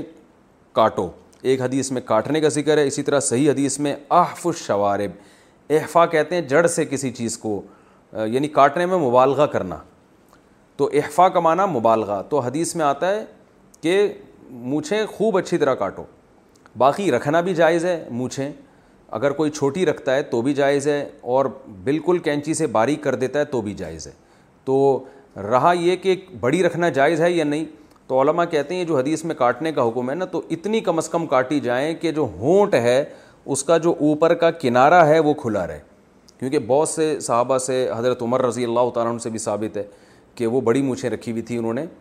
اور سبالتین تھیں ان کی سبالہ کہتے ہیں مونچھوں کے جو یہ کنارے ہوتے ہیں نا تو یہ وہ نہیں ہوتا مونچھیں رکھ کے تاؤ دے رہے ہوتے ہیں لوگ تو وہ بڑی مونچھیں بھی رکھنا جائز ہے لیکن اس صورت میں کہ آپ کے جو ہونٹ کا جو اوپر کا کنارہ ہے وہ بالکل ظاہر رہے یہ جو لوگوں نے مونچھیں رکھی ہوئی ہوتی ہیں کہ اوپر کے ہونٹ ڈھک جاتا ہے یہ جائز نہیں ہے گناہ کی بات ہے اور اس سے وہ کھانے پینے میں بھی کراہت ہوتی ہے بال ڈوب رہے ہوتے ہیں تو بالکل ہی ہونٹ ہی غائب ہو جاتے ہیں تو یہ جائز نہیں ہے باقی افضل کیا ہے سنت کیا ہے کہ قینچی سے مونچھوں کو بالکل کاٹ کے باریک چھوٹا کر دیا جائے بلیڈ کا استعمال بھی فقہ حنفی میں بالکل جائز ہے بعض فقہ نے اس کو مکرو لکھا ہے کہ بلیڈ نہ استعمال کریں لیکن جو امام حنیفہ کے ہاں جو مفتا بھی قول ہے فقہ حنفی میں اس کے مطابق بلیڈ سے کاٹنا بھی جائز ہے دلیل اس کی وہی ہے کہ جب حدیث میں آتا ہے کاٹنے میں مبالغہ کرو تو وہ کہتے ہیں بلیڈ سے تو بالکل اچھی طرح مبالغہ ہو جاتا ہے تو کینچی سے بالکل چھوٹی کر دی جائیں یہ سب سے بہتر طریقہ ہے اور بلیڈ کا استعمال بھی جائز ہے مونچھیں رکھنا بھی جائز ہے لیکن بہتر نہیں ہے اور رکھیں تو یہ اتنا واجب ہے کہ جو ہونٹ کا اوپر کا کنارہ ہے وہ کھلا رہے اگر اتنی بڑھا دیں کہ ہونٹ ہی ڈھک گیا یعنی سائڈوں سے بڑھا دیں آپ لیکن اوپر سے بڑھائیں اتنی کہ وہ ہونٹ ڈھکنا شروع ہو جائے یہ جائز نہیں ہے تو یہ مونچھوں کے بارے میں تفصیل ہے اب مجھے نہیں پتہ آپ کس قسم کی مونچھیں رکھیں گے بعض لوگوں نے تو ایسے رکھی ہوئی ہوتی ہیں وہ باقاعدہ انگریز تو جو ہے نا وہ ہر چیز کو تفریح بنا لیتے ہیں مونچھوں سے باقاعدہ بالٹی اٹھا رہے ہوتے ہیں وہ تو اتنی نہ رکھیں کہ پتہ چلا آپ نے کیونکہ میں نے کہہ دیا نا کنارے سے رکھ سکتے ہیں تو آپ نے کیا کیا کہ وہ کنارے سے جو ہے نا وہ اتنی بڑھا لی ہیں کہ وہ محلے کے بچے اسے رہے ہیں پکڑ پکڑ کے تو یہ ایک غیر شائستہ حرکت ہوگی غیر اخلاقی حرکت ہوگی جو کسی مسلمان پہ سوٹ نہیں کرتی اللہ تعالیٰ سمجھنے کی عمل کی توفیق عطا بسم اللہ الرحمن الرحیم کیا ہاتھ چھوڑ کر نماز پڑھ سکتے ہیں ہدایت اللہ صاحب کشمیر سے پوچھتے ہیں کیا رسول اللہ صلی اللہ علیہ وسلم نے کبھی ہاتھ چھوڑ کر نماز پڑھی ہے اس بارے میں رہنمائی فرما دیں نبی صلی اللہ علیہ وسلم نے یقیناً ہاتھ چھوڑ کے نماز پڑھی ہے اس کی مضبوط دلیل ہمارے پاس اہل مدینہ کا عمل ہے جو موتا امام مالک کے جو مؤلف ہیں امام مالک رحمہ اللہ تعالیٰ ان کے شاگرد ہیں مشہور قاسم وہ امام مالک سے نقل کرتے ہیں المدونۃ القبرہ میں کہ امام مالک فرماتے ہیں کہ میں نے یعنی امام مالک سے جو کا جو عمل جو فتویٰ نقل کرتے ہیں وہ اسی بیس پہ کہ اہل مدینہ ہاتھ چھوڑ کے نماز پڑھا کرتے تھے تو انہوں نے اس سے استدلال کیا کہ رسول اللہ صلی اللہ علیہ وسلم کی نماز ہاتھ چھوڑ کے تھی تو ائمہ کرام کے مختلف دلائل ہوتے ہیں بعض دفعہ سریح روایت نہیں ملتی لیکن کسی کا عمل یہ بتا رہا ہوتا ہے کہ نبی صلی اللہ علیہ وسلم نے یہ عمل کیا ہوگا یہ جو کہتے ہیں نا کہ حدیث میں سراہتاً دکھاؤ یہ مطالبہ ہی غلط ہے ہر چیز سراہتاً حدیث میں نہیں ہوتی دلیل کبھی سراہتاً ہوتی ہے کبھی دلالتاً ہوتی ہے دلالتن کا مطلب یہ ہے کہ کوئی ایسا عمل ہوتا ہے جس سے لگتا ہے کہ نبی نے یہ عمل یقیناً کیا ہوگا تو اہل مدینہ ظاہر ہے سارے گمراہ تو نہیں ہو سکتے تو اسی وجہ سے امام مالک کا جو مشہور قول ہے وہ ہاتھ چھوڑ کے نماز کا ہے اور آج بھی بہت سی دنیا پڑتی ہے ہاتھ چھوڑ کے نماز عرب ممالک میں ہم نے دیکھا ہے تو آپ ہاتھ چھوڑ کے پڑھیں نہ پڑھیں تو دیکھیں کسی ایک فقہ کو فالو کرنا چاہیے امام ابو حنیفہ کی تحقیق ہے ہاتھ باندھ کے نماز وہ ان حدیث سے استدلال کرتے ہیں جن میں ہاتھ باندھ کے نماز پڑھنے کا حکم ہے تو دلائل دونوں طرف ہیں تو عامی آدمی کا کام یہ ہے کہ ایک فقہ کو فالو کرے اور دوسرے کو بھی برحق سمجھے تو اس لیے آپ اگر فقہ مالکیہ کو فالو کرتے آ رہے ہیں شروع سے تو پھر ہاتھ چھوڑ کے پڑھتے رہیں اسی فقہ کو فالو کریں لیکن اگر آپ فقہ حنفی کو فالو کر رہے ہیں تو پھر اسی کو فالو کرتے رہیں ان کی تحقیق میں ہاتھ باندھ کے نماز ہے وہ ان کے بھی مضبوط دلائل ہیں تو یہ جو آج کل فنڈر گیری شروع ہو گئی ہے نا ہر آدمی مشتحد بنا ہوا ہے اور ایک طرف کے دلائل بیان کر کے یہ ثابت کرتا ہے کہ یہی ٹھیک ہے دوسرا غلط ہے یہ اسلاف میں یہ طریقہ نہیں تھا تو یہ اب نئی ایک بدت ہے اور بس اپنے آپ کو صحیح سمجھنا تو دلائل ہر ایک کے پاس ہوتے ہیں ہاتھ چھوڑنے کے بھی دلائل ہیں ہاتھ باندھنے کے بھی دلائل ہیں رفو الدین کے بھی ہیں نہ کرنے کے بھی ہیں ہر ایک کا اپنا مشتحد کا اپنا انداز ہے تو سب کو ٹھیک سمجھیں فالو ایک کو کریں کیونکہ ایک ٹائم پہ سب کو فالو کرنا ممکن نہیں ہے کیا زیادہ غلطی پر دو دفعہ سجدہ صحب ہوگا اگر نماز میں واجب چھوٹ جائیں تو اس کا ازالہ کیسے کیا جائے ایک سجدہ صحب کافی ہے یا دو کیے جائیں گے حبیب اللہ دیکھیے نماز میں جتنی بھی غلطیاں ہوں جتنے بھی واجب چھوڑ جائیں ایک ہی سدا صاحب ہوگا دوبارہ نہیں ہوتا دو سدا صاحب نہیں ہوتے ایک ہی سب کی طرف سے کافی ہو جائے گا آنکھیں بند کر کے نماز پڑھنا کیا آنکھیں بند کر کے نماز پڑھ سکتے ہیں مبین صاحب نو شہرہ سے آنکھیں بند کر کے نماز پڑھنا مکرو اور ناپسندیدہ عمل ہے کیونکہ رسول اللہ صلی اللہ علیہ وسلم سے آنکھیں بند کے نماز پڑھ بند کر کے نماز پڑھنا ثابت نہیں ہے تو نماز کے سارے احکام توقیفی ہیں توقیفی کا مطلب جیسے جیسے نبی سے منقول ہیں اس طرح کیا جائے گا تو رسول اللہ صلی اللہ علیہ وسلم سے آنکھیں کھول کے ہی نماز پڑھنا ثابت ہے اس کی بہت سارے دلائل ہیں تو اس لیے آنکھیں کھول کے نماز پڑھا کریں آنکھیں بند کر کے نہ پڑھیں بعض لوگ کہتے ہیں کہ توجہ بڑھتی ہے ادھر ادھر تو اس کا بلکہ آنکھیں بند کرنے سے توجہ بڑھتی نہیں ہے یعنی مرتکز نہیں ہوتی بلکہ اس کا خطرہ ہوتا ہے کہ اور زیادہ خیالات کا حکم جائز ہے اکثر علماء سے سنتے ہیں کہ رشتہ داروں سے قطع تعلق رکھنے والا جنت میں نہیں جائے گا کیا ہمیشہ کے لیے جنت میں نہیں جائے گا یا سزا ملنے کے بعد جائے گا نیز اگر یہ تعلق کسی خاص وجہ سے خراب ہو جائے تو کیا حکم ہے گل زمیں زمین یو اے ای سے جناب گلزمی خان یہ زماں ہوتا ہے گل زمین تو پہلی دفعہ سن رہا ہوں گلزماں چلیں جناب گلزمین زمین خان صاحب یہ بالکل صحیح حدیث ہے آپ صلی اللہ علیہ وسلم نے فرمایا کہ رشتہ داری توڑنے والا جنت میں نہیں جائے گا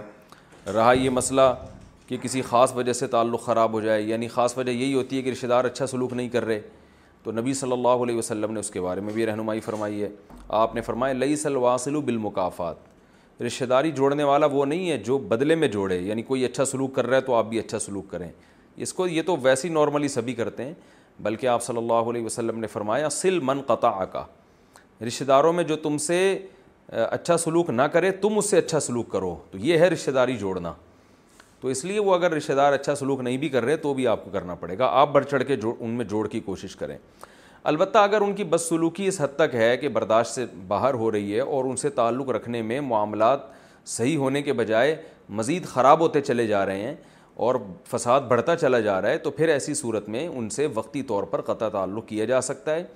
اور قطع تعلق پھر ایسا نہ ہو کہ بالکل ہی سب بند ہو جائے بلکہ پھر تعلق کو محدود کر دیا جائے قطع تعلق نہیں بلکہ تعلقات کو محدود کر دیا جائے بس سلام دعا پر اکتفا کیا جائے اور کبھی کبھار ان کے ساتھ جو ہے کوئی ہدیہ وغیرہ دے دیا یا کبھی دعوت کر لی یعنی اس تعلق کو محدود کیا جا سکتا ہے یہ پھر مجبوری میں اس کی اجازت ہے غریب عورت کے پاس سونا ہو تو زکوٰۃ کیسے دے آج کل ہر عورت کو جہیز میں کچھ نہ کچھ سونا دیا جاتا ہے پھر اکثر عورتوں کے پاس سو یا دو سو روپے بھی ہوتے ہیں جس کی وجہ سے زکوٰۃ لازم آتی ہے جب کہ اکثر عورتیں غریب ہوتی ہیں زکوٰۃ نہیں دے سکتی کیا ایسی عورتوں کے لیے چاندی کے بجائے سونے کے نصاب پر عمل کرنا ممکن ہو سکتا ہے علی حیدر صاحب جگہ نہیں بتائیے آپ نے کہاں سے بات کر رہے ہیں دیکھیں یہ بات جو ہے نا کہ غریب عورت کے پاس اگر سونا ہو تو زکوٰۃ کیسے دے تو وہ غربت کا آپ کا معیار غلط ہے جب ایک عورت کے پاس سونا ہے تو شریعت اس کو غریب مانتی نہیں ہے کیونکہ اس کے پاس اپنی حاجت اصلیہ سے زائد چیز موجود ہے سونا حاجت اصلیہ میں نہیں آتا حاجت اصلیہ کا مطلب جو ہماری بیسک ضرورتیں میری اور آپ کی جو بیسک ضرورت ہے وہ روٹی ہے سب سے پہلے وہ پانی ہے وہ رہائش ہے کہ گھر ملے رہنے کے لیے تو یہ جو ہماری بیسک ضرورتیں ہیں سونا نہ نوالا بنا کے آپ کھا سکتے ہو سونا نہ جو ہے وہ آپ پہن سکتے ہو پہننے سے مراد جو لباس کا پہننا سطر ڈھانپنے کے لیے زیور کے طور پہ پہنا جاتا ہے وہ تو اس لیے سونا حاجت اصلیہ سے اضافی چیز ہے تو جس کے پاس یہ سونا ہوگا اس کا مطلب ضرورت سے زائد اس کے پاس ویسے ہی بہت کچھ ہے اور سونا آج کل ٹھیک ٹھاک مہنگا ہو گیا ہے لہٰذا اس کے ساتھ اگر کچھ پیسے بھی ہوں تو زکوٰۃ فرض ہو جائے گی اور یہ کہنا کہ بیچاری کہاں سے دے گی تو بیچاری نہیں ہے بھائی اس کے پاس سونا ہے ہاں اور سو سال میں ایک دفعہ زکوٰۃ دینی ہے تو اس بیچاری کو چاہیے کہ ہر مہینے تھوڑے تھوڑے پیسے جمع کرتی رہے اور جب اس بیچاری کے پاس سال میں ایک دفعہ یعنی زکوٰۃ تو ڈھائی فیصد ہوتی ہے سو میں ڈھائی روپے تو بہت تھوڑی سی زکوٰۃ ہے تو وہ پھر نکال دے اکٹھے نہیں نکالے جا سکتے تو قسطوں میں بھی نکالے جا سکتے ہیں تو اور پھر بھی اگر پیسے نہیں ہیں تو پھر سونا بیچ دے وہ تو بیچ کے شریعت یہ تھوڑی کہ سارا سونا بک جائے گا بلکہ اس میں سے جو ہے نا وہ ڈھائی فیصد زکوٰۃ نکال دیں تو اس لیے یہ کوئی شریع عذر نہیں ہے جو آپ نے بیان کیا ہے گناہوں سے بچنے کی دعا گناہ سے بچنے کی کوئی دعا بتا دیں امرحہ خان اللہ مکفنی بحلالی عن حرامک و اغنینی نی بفغلی سواک امن یہ دعا بھی یہ دعا مانگا کریں اور یہ دعا یعنی اللہ مکفنی بھی حلالی کا انحرامک اللہ مجھے حلال اتنا دے کہ مجھے اس میں کفایت ہو جائے حرام سے یعنی حرام کی طرف میں نہیں جاؤں حلال میں مجھے سحری نصیب فرما اور اغنینی بھی کا امن سواک اپنے فضل سے مجھے اپنے علاوہ لوگوں سے مستغنی کر دے کسی کا محتاج نہ بنا اور اللہ ممح الحلالہ و یو حرم و حرامہ اللہ مجھے ان لوگوں میں شامل فرما دے جو قرآن کے حلال کو حلال سمجھتے ہیں اور قرآن نے جس چیز کو حرام کر دیا اس کو حرام سمجھتے ہیں تو یہ دعا مانگا کریں عربی میں نہیں آتی اردو میں مانگا کریں خواب کا وہی سے کیا تعلق ہے کیا یہ بات صحیح ہے کہ خواب وہی کا چالیسواں حصہ ہے اس کی وضاحت فرما دیں محمد عمیر شکارپور سے جی رسول اللہ صلی اللہ علیہ وسلم نے فرمایا صحیح حدیث ہے کہ خواب نبوت کا چھیالیسواں حصہ ہے ایک روایت میں چالیسواں حصہ ہے اس حدیث کا مطلب اور ایک اور حدیث خواب کے بارے میں آپ صلی اللہ علیہ وسلم نے فرمایا لم یبقا من النبوتی الا المبشرات کہ نبوت ختم ہو گئی خوشخبریاں باقی ہیں صحابہ نے پوچھا خوشخبریاں کیا ہیں آپ نے فرمایا الرؤی الصالحہ اچھے خواب تو اس سے پتہ چلتا ہے کہ اچھا خواب جو ہے جو سچا خواب ہم جسے کہتے ہیں وہ نبوت کا چھیالیسواں حصہ ہے اور نبی صلی اللہ علیہ وسلم نے یہ بھی فرمایا کہ قرب قیامت میں مومن کا خواب سچے ہوں گے تو نبوت کا چھیالیسواں حصہ اس کی بہت ساری تفسیریں کی گئی ہیں جو مجھے زیادہ اچھی تفسیر لگتی ہے وہ یہ لگتی ہے کہ کیونکہ نبوت کا جو سو فیصد نبوت ہے وہ تو جبریل وہی لے کر آتے ہیں وہ سو فیصد پکی چیز ہے اور خواب نبوت کا چھیالیسواں حصہ کا مطلب یہ کہ اس وہی کو اگر آپ چھیالیس حصوں میں ڈیوائڈ کریں تو کیونکہ خواب بھی منجانب اللہ ہوتا ہے کبھی شیطان کی طرف سے بھی ہوتا ہے تو اللہ کی طرف سے بھی ہوتا ہے یعنی اس میں دنیا کے ظاہری اسباب کا دخل نہیں ہوتا وہاں جو آپ کو نیوز مل رہی ہوتی ہیں وہ کوئی محکمہ موسمیات والوں نے یا کسی نیوز چینل نے نہیں بتائی ہوتی اس کا ظاہری سبب نہیں ہوتا وہ ڈائریکٹ اللہ کی طرف سے یا شیطان کی طرف سے تو اس میں چونکہ اللہ کی طرف سے ہونے کا بھی امکان ہے تو وہی کو اگر آپ چھیالیس حصوں میں ڈیوائڈ کریں تو ایک حصہ صداقت خواب میں ہوتی ہے ہر خواب میں اس کا امکان ہوتا ہے کہ یہ من جانب ہو لیکن اتنا ہی امکان ہوتا ہے اور بعض دفعہ وہ سچا نکل آتا ہے تو اس لیے اس کو بالکل خواب کو کل عدم کرنا بھی ٹھیک نہیں ہے لیکن سو فیصد اس پہ اعتماد کرنا بھی ٹھیک نہیں ہے کیونکہ عین وہی نہیں ہے بلکہ وہی کا چھیالیسواں حصہ ہے تو اس میں دو انتہاؤں کا لوگ شکار ہیں کچھ لوگ تو جو لبرلز ہیں وہ تو خوابوں کو لفٹ ہی نہیں کراتے کہتے ہیں جیسا مردی اچھا خواب آ جائے ایسے ہی بس خیالات ہیں اور کچھ خوابوں کو حد سے زیادہ بڑھا دیتے ہیں جیسے ہمارے روحانی ٹوپی ڈرامے جو چل رہے ہیں آج کل اور خواب سینٹر کھولے ہوئے ہیں خوابوں کی تعبیر سینٹر کھلی ہوئی ہیں اور جو بھی فون آ رہے ہیں ان کو خوابوں کی تعبیریں بتا رہے ہیں یہ وہ لوگ ہیں جنہوں نے خوابوں کو ان کی حیثیت سے زیادہ بڑھا دی ہے تو ہمیشہ سچے خواب نہیں آتے اکثر تو آپ کے دل بھر جو کام ہوتے ہیں وہ خواب میں آ رہے ہوتے ہیں آپ کو تو ڈرونے خواب اس لیے آتے ہیں رات کو پیٹ خراب ہوتا ہے اس میں گیس ہوتی ہے آپ جب دن میں پریشان ہوتے ہیں تو خواب بھی ویسے ہی آئیں گے آپ کو بہوؤں کو سانسیں چڑیلوں کی شکل میں نظر آ رہی ہوتی ہیں خواب میں وہ کوئی تعبیر نہیں ہوتی اس لیے کہ وہ دن میں جس کو چڑیل سمجھتی ہیں خواب میں وہ چڑیل کی صورت میں آ جاتی ہے تو یہ سب چیزیں تو ہمارے یعنی یہ دن بھر کے جو اسباب اور اثرات ہیں نا ماحول کے وہ ہم رات کو ہمارے دماغ پہ اس کے اثر پڑ رہا ہوتا ہے تو اس طرح کے خوابوں کو لفٹ نہیں کرانی چاہیے اکثر شادی شدہ خواتین کو جٹھانی سانپ کی شکل میں آ رہی ہوتی ہے تو بلا وجہ اس کی تعبیریں پوچھ رہی ہیں بھائی وہ سانپ اس لیے کہ وہ آپ کی جٹھانی ہے وہ اگر آپ کی بہن ہوتی تو نہیں آتی سانپ کی شکل میں پھر وہ خوبصورت فرشتے کی شکل میں آ رہی ہوتی تو اس لیے ان چیزوں کو زیادہ لفٹ نہ کرائیں لیکن بعض دفعہ واقعی خواب سچا بھی ہو جاتا ہے اس کی تعبیر بھی ہوتی ہے اور اس کی ایک بڑی علامت یہ ہے کہ انسان کو خود احساس ہوتا ہے یہ سچا خواب ہے یہ معمول سے ہٹ کر کوئی بات ہے اور اس میں مجھے اللہ کی طرف سے کوئی گائیڈنس ملی ہے تو اس میں پھر یہ ہے کہ اس میں چند شرطوں کے ساتھ اس پر عمل کیا جائے گا اس کو پہلی بات شریعت کے خلاف نہ ہو نبی صلی اللہ علیہ وسلم کی احادیث سے جو چیز ثابت ہے فقہ سے جو چیز ثابت ہے خواب اگر اس کے اگینسٹ ہے تو خواب کو رد کر دیا جائے گا اور فقہ نے جو دین بیان کیا اس کو لیا جائے گا کوئی کسی عمل کی فضیلت خواب سے ثابت نہیں ہوتی کسی عمل کا مستحب ہونا بھی خواب سے ثابت نہیں ہوتا کہ آپ کو خواب میں آ کے یہ کس فرشتے نے کہہ دیا کہ جو ہے نا آپ تحجد کے وقت آٹھ رکتیں پڑھیں تو یہ ثواب ملے گا تو وہ آٹھ رکعتوں کا الگ سے کوئی ثواب نہیں ہے جو تہجد کی ہیں وہی ہیں یا کسی کو آ کے بتا دیا کہ یہ والی تصویر پڑھو گے تو یہ ثواب ملے گا تو ثواب ملنا نہ ملنا یہ شرعی معاملہ ہے یہ قرآن و سنت سے پتہ چلے گا اس کو خوابوں سے کوئی تعلق نہیں ہے آپ کو آ کے بتا دیا کہ فلاں مولانا صاحب ہے ان سے مسئلہ پوچھا کرو وہ بالکل صحیح ہیں تو تو آپ ان مولانا کی تحقیق کر لیں اگر علماء کو ان پر مولانا پر اعتماد نہیں ہے تو پھر آپ خواب کی بیس پر ان پہ اعتماد نہیں کر سکتے کیونکہ قرآن کیا کہہ رہا ہے فص الحل ذکری ان کن تم لا تعالم علماء سے پوچھو تو جب علماء کسی پر اعتماد نہیں کر رہے ہیں تو سارا دن آپ کو خواب میں بشارتیں ملتی رہیں کہ یہ بہت نیک ہے یہ بڑے بزرگ ہیں اس کی بزرگی پر یقین نہ کریں آپ کیونکہ یہ علماء کے قول میں اور خواب میں جب تضاد ہو رہا ہے تو قرآن آپ کو علماء کے قول کی تقلید کا حکم دے رہا ہے ایسے موقع پہ فص الحل ذکر اہل علم سے رابطہ کرو تو شرع لوگ کیا کرتے ہیں شرع حدود سے تجاوز کرتے ہیں خوابوں کے معاملے میں رشتے کر دیتے ہیں جو خواب آیا تو وہ جو وہ لڑکا آیا تھا خواب میں کہ بالکل ایک خوبصورت فرشتے کی شکل میں لہٰذا میری بیٹی کے لیے وہی مناسب ہے اب گراؤنڈ ریئلٹی کہہ رہی ہے وہ بندہ ٹھیک نہیں ہے جب آپ نے تحقیقات کروائیں تو پتہ چلا کہ وہ ٹھیک نہیں ہے تو حدیث بھی یہی کہہ رہی ہے ادا خطبہ علیکم منتردہ ندین ہوں وخل وقہ فضو بجو جب کوئی ایسا شخص نکاح کا پیغام بھیجے جو دین اور اخلاق سے تم مطمئن ہو تو نکاح کرو تو مفہوم سے یہی پتہ چل رہا ہے کہ اگر ایسا الٹا سیدھا آڑا ترشا آدمی آ رہا ہے تو نکاح مت کرو اب خواب میں روزانہ وہ فرشتے کی شکل میں بھی آ رہا ہو لیکن حدیث ہمیں کہہ رہی ہے کہ اخلاق اور دین دیکھنا ہے آپ نے تو یہ بہت زیادہ لوگوں میں نا قرآن و حدیث کے مقابلے میں خوابوں کو لا کے کھڑا کر دیا مشاہدے کے مقابلے میں خواب کو لا کے کھڑا کر دیا اب مثال کے طور پر مشاہدہ یہ کہہ رہا ہے کہ آپ فلاں جگہ سے اگر جائیں گے تو ڈاکو ہیں لوگ آپ کو خبریں دے رہے ہیں کہ وہاں جگہ آپ گزریں گے تو وہاں ڈاکو کھڑے ہوئے لوٹ رہے ہیں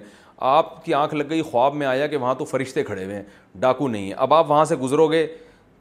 اس بیس پہ کہ جی مجھے خواب میں بشارتیں آ رہی ہیں تو یہ آپ کے بیوقوف ہونے کی علامت ہوگی کیونکہ شریعت نے ہمیں جو لوگوں کی اخبار اور لوگوں کی خبریں ان پر اعتماد کرنے کا ہمیں حکم دیا ہے ہم جو حدیث میں بھی تو لوگوں کی خبر پہ اعتماد کرتے ہیں نا تو سکا لوگ جب کوئی خبر دیں گے تو اس کو مانا جائے گا تو یہاں یعنی خواب سے بڑھ کر جب کوئی دلیل آئے گی ہمارے پاس تو پھر اس دلیل کو فوکس کیا جائے گا خواب کو رد کر دیا جائے گا ہاں آپ کا خواب کسی دلیل سے نہیں ٹکرا رہا تو پھر اس پر عمل کرنے میں کوئی حرج نہیں ہے تو اس لیے یہ سب چیزوں کا اگر خیال ہو تو پھر خواب کی ایک حیثیت ہے ورنہ اس سے لوگ گمراہ بھی بہت ہو رہے ہیں سب اس دونوں چیزوں کا خیال کرنے چاہیے جاگنے کے بعد اچھا ایک اور چیز یہاں پر یہ بھی ہے آپ کے اعمال اچھے نہیں ہیں لوگوں کو خواب آ رہا ہوتا ہے میں مجھ سے اللہ خوش ہے اور میں جنت میں ٹہل رہا ہوں تو وہ بلا وجہ خوش فہمی کا شکار ہو جاتے ہیں کہ ہم ہمیں اللہ کی طرف سے بشارت ملی ہے تو یہ خواب اللہ کی طرف سے نہیں ہے یہ شیطان کی طرف سے ہے کیونکہ آپ کی حرکتیں ٹھیک نہیں ہیں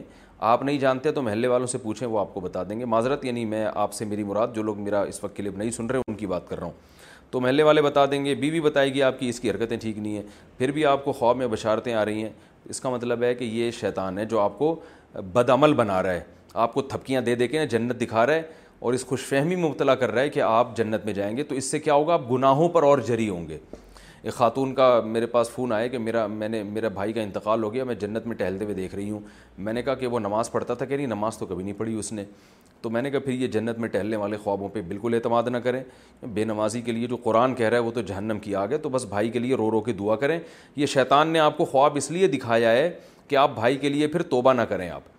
کیونکہ آپ کو پتہ تھا بے نمازی ہے تو بے نمازی کے لیے لوگ تو پھر زیادہ دعا کریں گے نا بہنیں کہ اللہ پتہ نہیں کو کیا سزا ہوگی تو زیادہ روئیں گے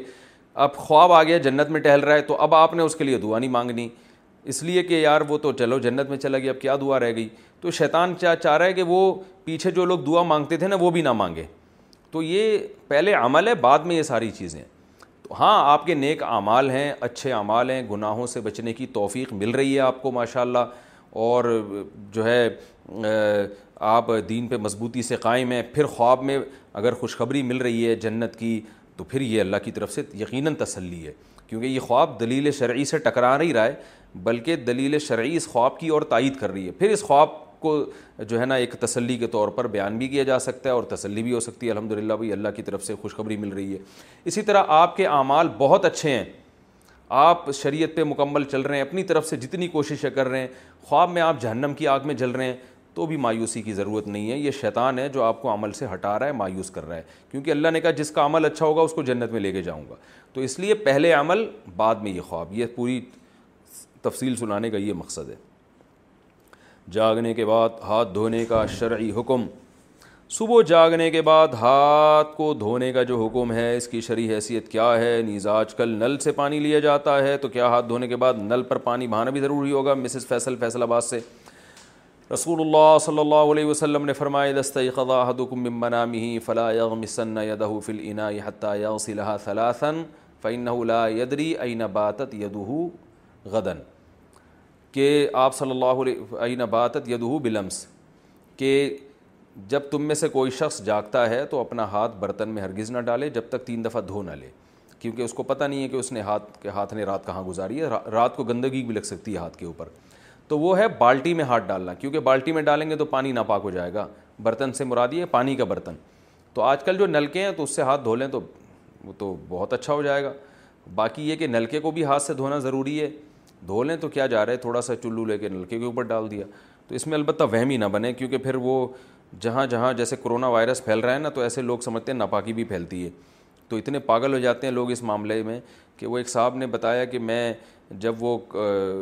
اپنے کپڑے واش روم میں دھوتا ہوں تو چھینٹ پڑتی ہے تو چھینٹ پڑنے سے وہ کپڑا ناپاک تو جب میں اس کپڑے کو اٹھاتا ہوں تو میرا ہاتھ نپاک تو جب میں نلکے کو لگاتا ہوں تو نلکا ناپاک نپاک پھر میں نلکے کو جب پانی سے دھوتا ہوں تو اس دوران اگر میرا کہیں ہاتھ لگ گیا تو پھر اس کو بھی دھونا پڑتا ہے پھر وہ دروازے کا کنڈے کو بھی دھوتا ہوں جس جس کو ہاتھ لگا تو یہ کرونا وائرس والے اتنی احتیاط نہیں کر رہے جتنا یہ اتنا یہ تو اتنا پاگل نہ ہو جائیں ناپاکی کے مسائل میں بس اعتدال سے چلنا چاہیے بہت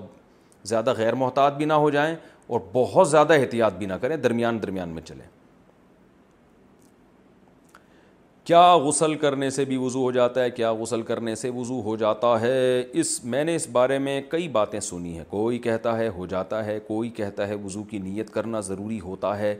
ورنہ نہیں ہوتا کوئی کہتا ہے وضو الگ سے کرنا چاہیے نہانے سے وضو نہیں ہوتا اختر علی سعودی عرب سے دیکھیں وضو میں چار اعضاء کا دھونا فرض ہے چہرے کا اور ہاتھوں کا کوہنیوں تک سر کا مسا اور پاؤں ٹخنوں تک تو غسل کے دوران اگر یہ اعضا دھل گئے پورے طور پر تو وضو آپ کا آٹومیٹیکلی ہو گیا تو یہ ہے اصل باقی سنت عمل یہ ہے صحیح طریقہ یہ ہے کہ جب غسل کیا جائے تو آپ صلی اللہ علیہ وسلم نے جو غسل کا طریقہ سکھایا پہلے وضو کریں پھر مکمل غسل غسل کریں یہ اچھا طریقہ ہے لیکن اس پر عمل نہیں بھی کیا ایسے ہی پانی بہا دیا تو بھی وضو آپ کا آٹومیٹیکلی خود بخود ہو جائے گا دوبارہ وضو کی ضرورت نہیں ہے تکبیر تحریمہ میں ہاتھ کہاں تک اٹھائیں کیا نماز میں تکبیر تحریمہ کے وقت کانوں کو ہاتھ لگانا ضروری ہے عبد الحمید کشمیر سے اچھا بھائی عنوان یہ ہے کہ تکبیر تحریمہ میں ہاتھ کہاں تک اٹھائے جائیں اور سوال یہ ہے کہ اٹھانا کہاں تک ضروری ہے چلو دیکھیے حدیث میں تین طرح کی حدیثیں ہیں ایک حدیث میں آتا ہے کہ آپ صلی اللہ علیہ وسلم نے ہاتھ اٹھائے متا عضو نہیں ہی کہ کانوں کی جو لا ہے نا یہاں تک کانوں کی جو لا ہے یہاں تک آپ صلی اللہ علیہ وسلم نے ہاتھ اٹھائے تقبیر تحریمہ کے وقت اور ایک حدیث میں آتا ہے فروع عضو نہیں ہی کانوں کے کناروں تک آواز اٹھا ہاتھ اٹھائے اور ایک میں آتا ہے کہ حضوہ من کی بئی ہی اپنے کندھوں تک آپ صلی اللہ علیہ وسلم نے ہاتھ اٹھائے تو اس لیے بعض ائمہ اس کے قائل ہیں کہ کندھوں تک ہاتھ اٹھائے جائیں بعض اس کے قائل ہیں کہ کانوں تک اٹھائے جائیں بعض اس کے قائل ہیں کہ یہاں تک اٹھائے جائیں تو امام و حنیفہ کی کوشش یہ ہوتی ہے کہ تمام احادیث کو جمع کر کے وہ ایک رائے قائم کرتے ہیں تو انہوں نے تینوں روایتوں پر عمل کیا اور یہ ان کا جو فقہ حنفی میں کہا جاتا ہے وہ یہ ہے کہ یہ جو آپ کے انگوٹھا ہے نا یہ کانوں کی لو کے برابر آ جائے تو اس سے کیا ہوگا وہ یہ کہتے ہیں کہ جس صحابی نے ہتھیلیوں کا اعتبار کیا کہ نبی کی ہتھیلیوں کو ہاتھ سے تعبیر کیا تو انہوں نے کہا کہ انہوں نے کہا کہ کندھوں تک ہاتھ اٹھائے جائیں تو انہوں نے اصل میں جب نبی صلی اللہ علیہ وسلم کی ہتھیلیوں کو دیکھا اور تو کہا کہ وہ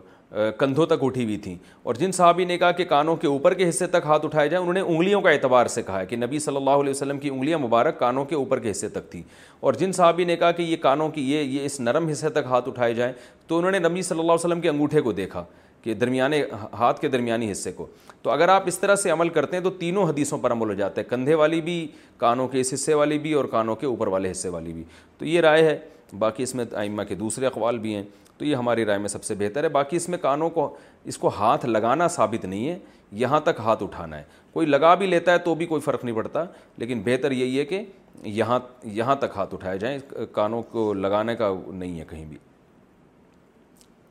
تحجد میں اردو میں دعا کر سکتے ہیں تحجد کی نماز میں دعا مانگ سکتے ہیں اردو میں نگہت خان سعودی عرب سے نماز کے اندر اردو میں دعا نہیں مانگ سکتے ہاں تحجد کی نماز کے بعد آپ ہاتھ اٹھا کے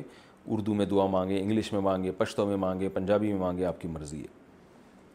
بیٹھ کر نماز پڑھنے کا ثواب کتنا ہے نفل نماز کھڑے ہو کر پڑھنی چاہیے یا بیٹھ کر کیا دونوں صورتوں میں ثواب برابر ہے طاہر انصاری فرانس سے نہیں دونوں صورتوں میں ثواب برابر نہیں ہے جو بیٹھ کے نماز پڑھنے سے نماز کا ثواب آدھا ہو جاتا ہے کیا عقیقہ میں صرف بکرا ذبح کر سکتے ہیں شارق صاحب بہار سے پوچھتے ہیں کیا عقیقے میں صرف بکرا ذبح کر سکتے ہیں یا بڑا جانور بھی ذبح کر سکتے ہیں کچھ لوگ کہتے ہیں کہ حدیث میں صرف بکرے کا ذکر ہے اس میں اس بارے میں وضاحت فرما دیں جو حدیث میں دو جو ہے وہ شاتعینی کا تذکرہ ہے جو بکرا دمبا دونوں پر اطلاق ہوتا ہے اس کا باقی یہ جو حدیث میں بکرا یا شات کا ذکر ہے تو اس سے مراد بکرا یا شات نہیں بلکہ ایک جانور اور ہمیں یہ بھی پتہ ہے کہ بڑے جانور میں ایک جانور سات جانوروں کے برابر ہوتا ہے تو دلالت النس سے اسی حدیث سے پتہ چلتا ہے کہ گائے میں بھی ایک حصہ قربانی کا لیا جا سکتا ہے تو بکرا کریں بکری کریں دمبا کریں دمبی کریں بھیڑ کریں بھیڑ کی مونس کریں یا گائے کریں یعنی گائے کا ایک حصہ لیں یا دو حصے لیں تو یہ سب جائز ہیں اونٹ کا ایک حصہ دو حصے عقیقے میں سب جائز لڑکے کی طرف سے بہتر یہ ہے کہ دو حصے کیے جائیں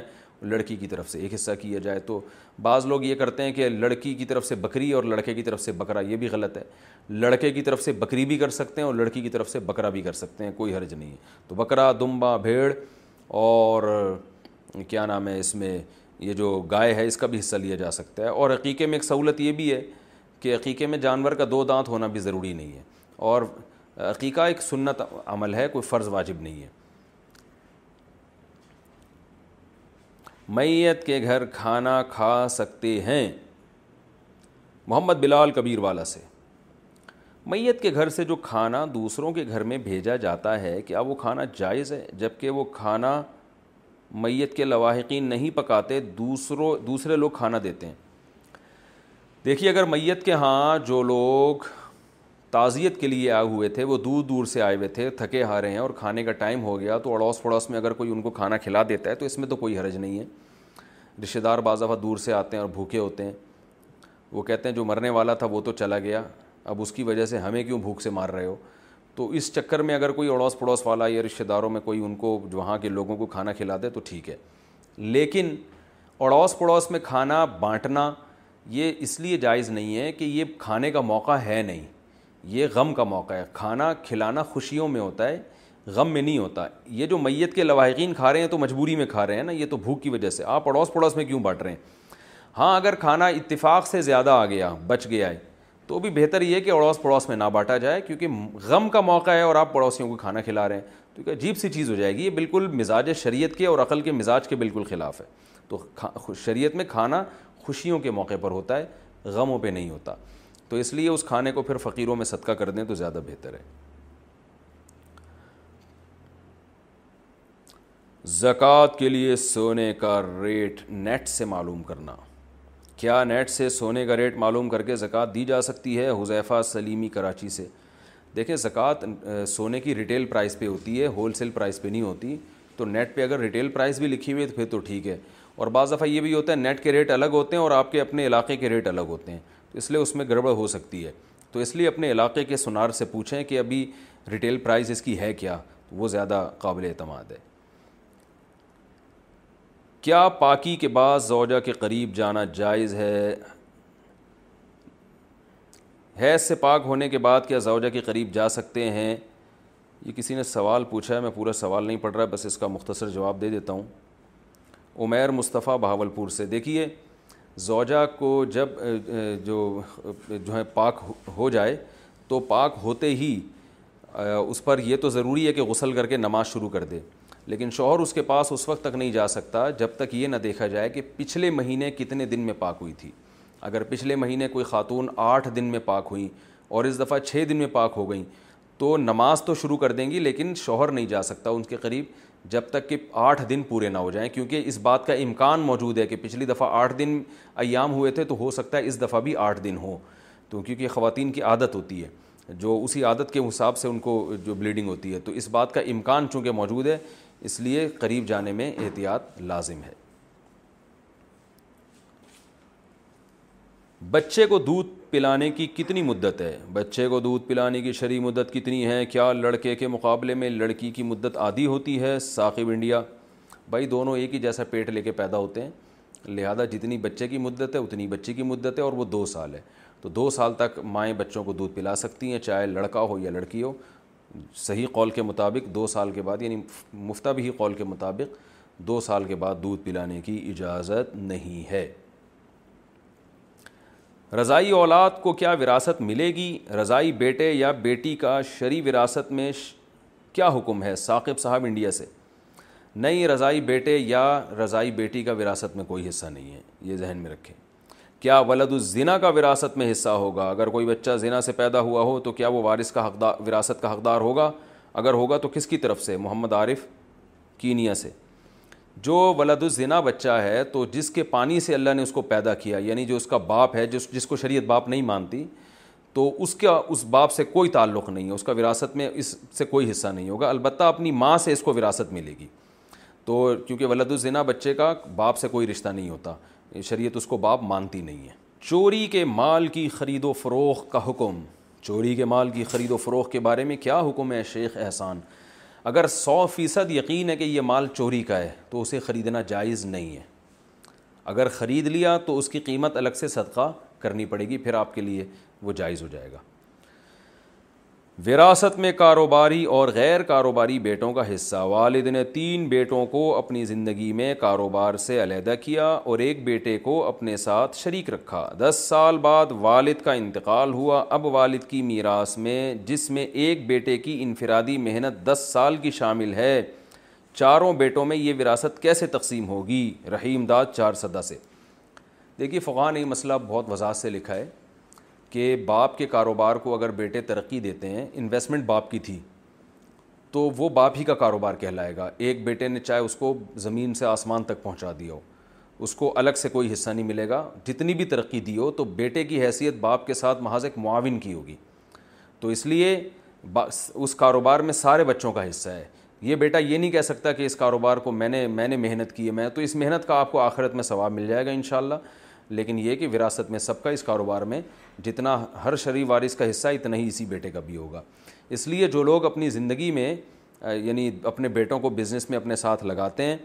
اور ان کے بیٹے محنت کر کے کاروبار کو ترقی دیتے ہیں تو ایسے والدین والد کو چاہیے کہ زندگی ہی میں اس بیٹے کو اس محنت کی وجہ سے کچھ حصہ ہینڈ اوور کر دے اس کو مالک بنا دے تاکہ بعد میں جھگڑے نہ ہوں اگر زندگی میں ایسا نہیں کیا سراحت نہیں کی تو پھر وہ وراثت میں اس کا بھی اتنا ہی حصہ ہوگا جتنا دوسروں کا حصہ ہوتا ہے اسپرائٹ اور کوک پینا کیسا ہے کیا کوک یا اسپرائٹ کی بوتل پینا جائز ہے محمد بلال کبیر والا سے جی ہاں جائز ہے کوک ہے اسپرائٹ ہے اس میں ناجائز والی کوئی چیز نہیں ہے صحت کے لیے اچھی ہے یا نہیں ہے یا قبلہ حکیم صاحب سے یا ڈاکٹر صاحب سے آپ پوچھیں بہرحال جائز ہے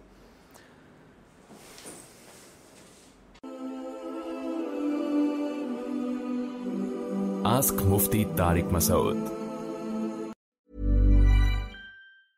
Hi, I'm Daniel, founder of Pretty Litter. Did you know cats tend to hide symptoms of sickness and pain? I learned this the hard way after losing my cat, Gingy. So I created Pretty Litter, a health monitoring litter that helps detect early signs of illness by changing colors, saving you money and potentially your cat's life. Pretty Litter is veterinarian developed, and it's the easiest way to keep tabs on your fur baby's health right at home. Go to prettylitter.com and use code ACAST for 20% off your first order and a free cat toy. Terms and conditions apply. See site for details. Imagine the softest sheet you ever them imagining even time That's what you'll feel with Bowl and Branch's organic cotton sheets. In a recent customer survey, 96% replied that Bowl and Branch sheets get softer with every wash. Start getting your best night's sleep in these sheets that get softer and softer for years to come. Try their sheets with a 30-night guarantee. Plus, get 15% off your first order at bowlandbranch.com. Code BUTTERY. Exclusions apply. See site for details.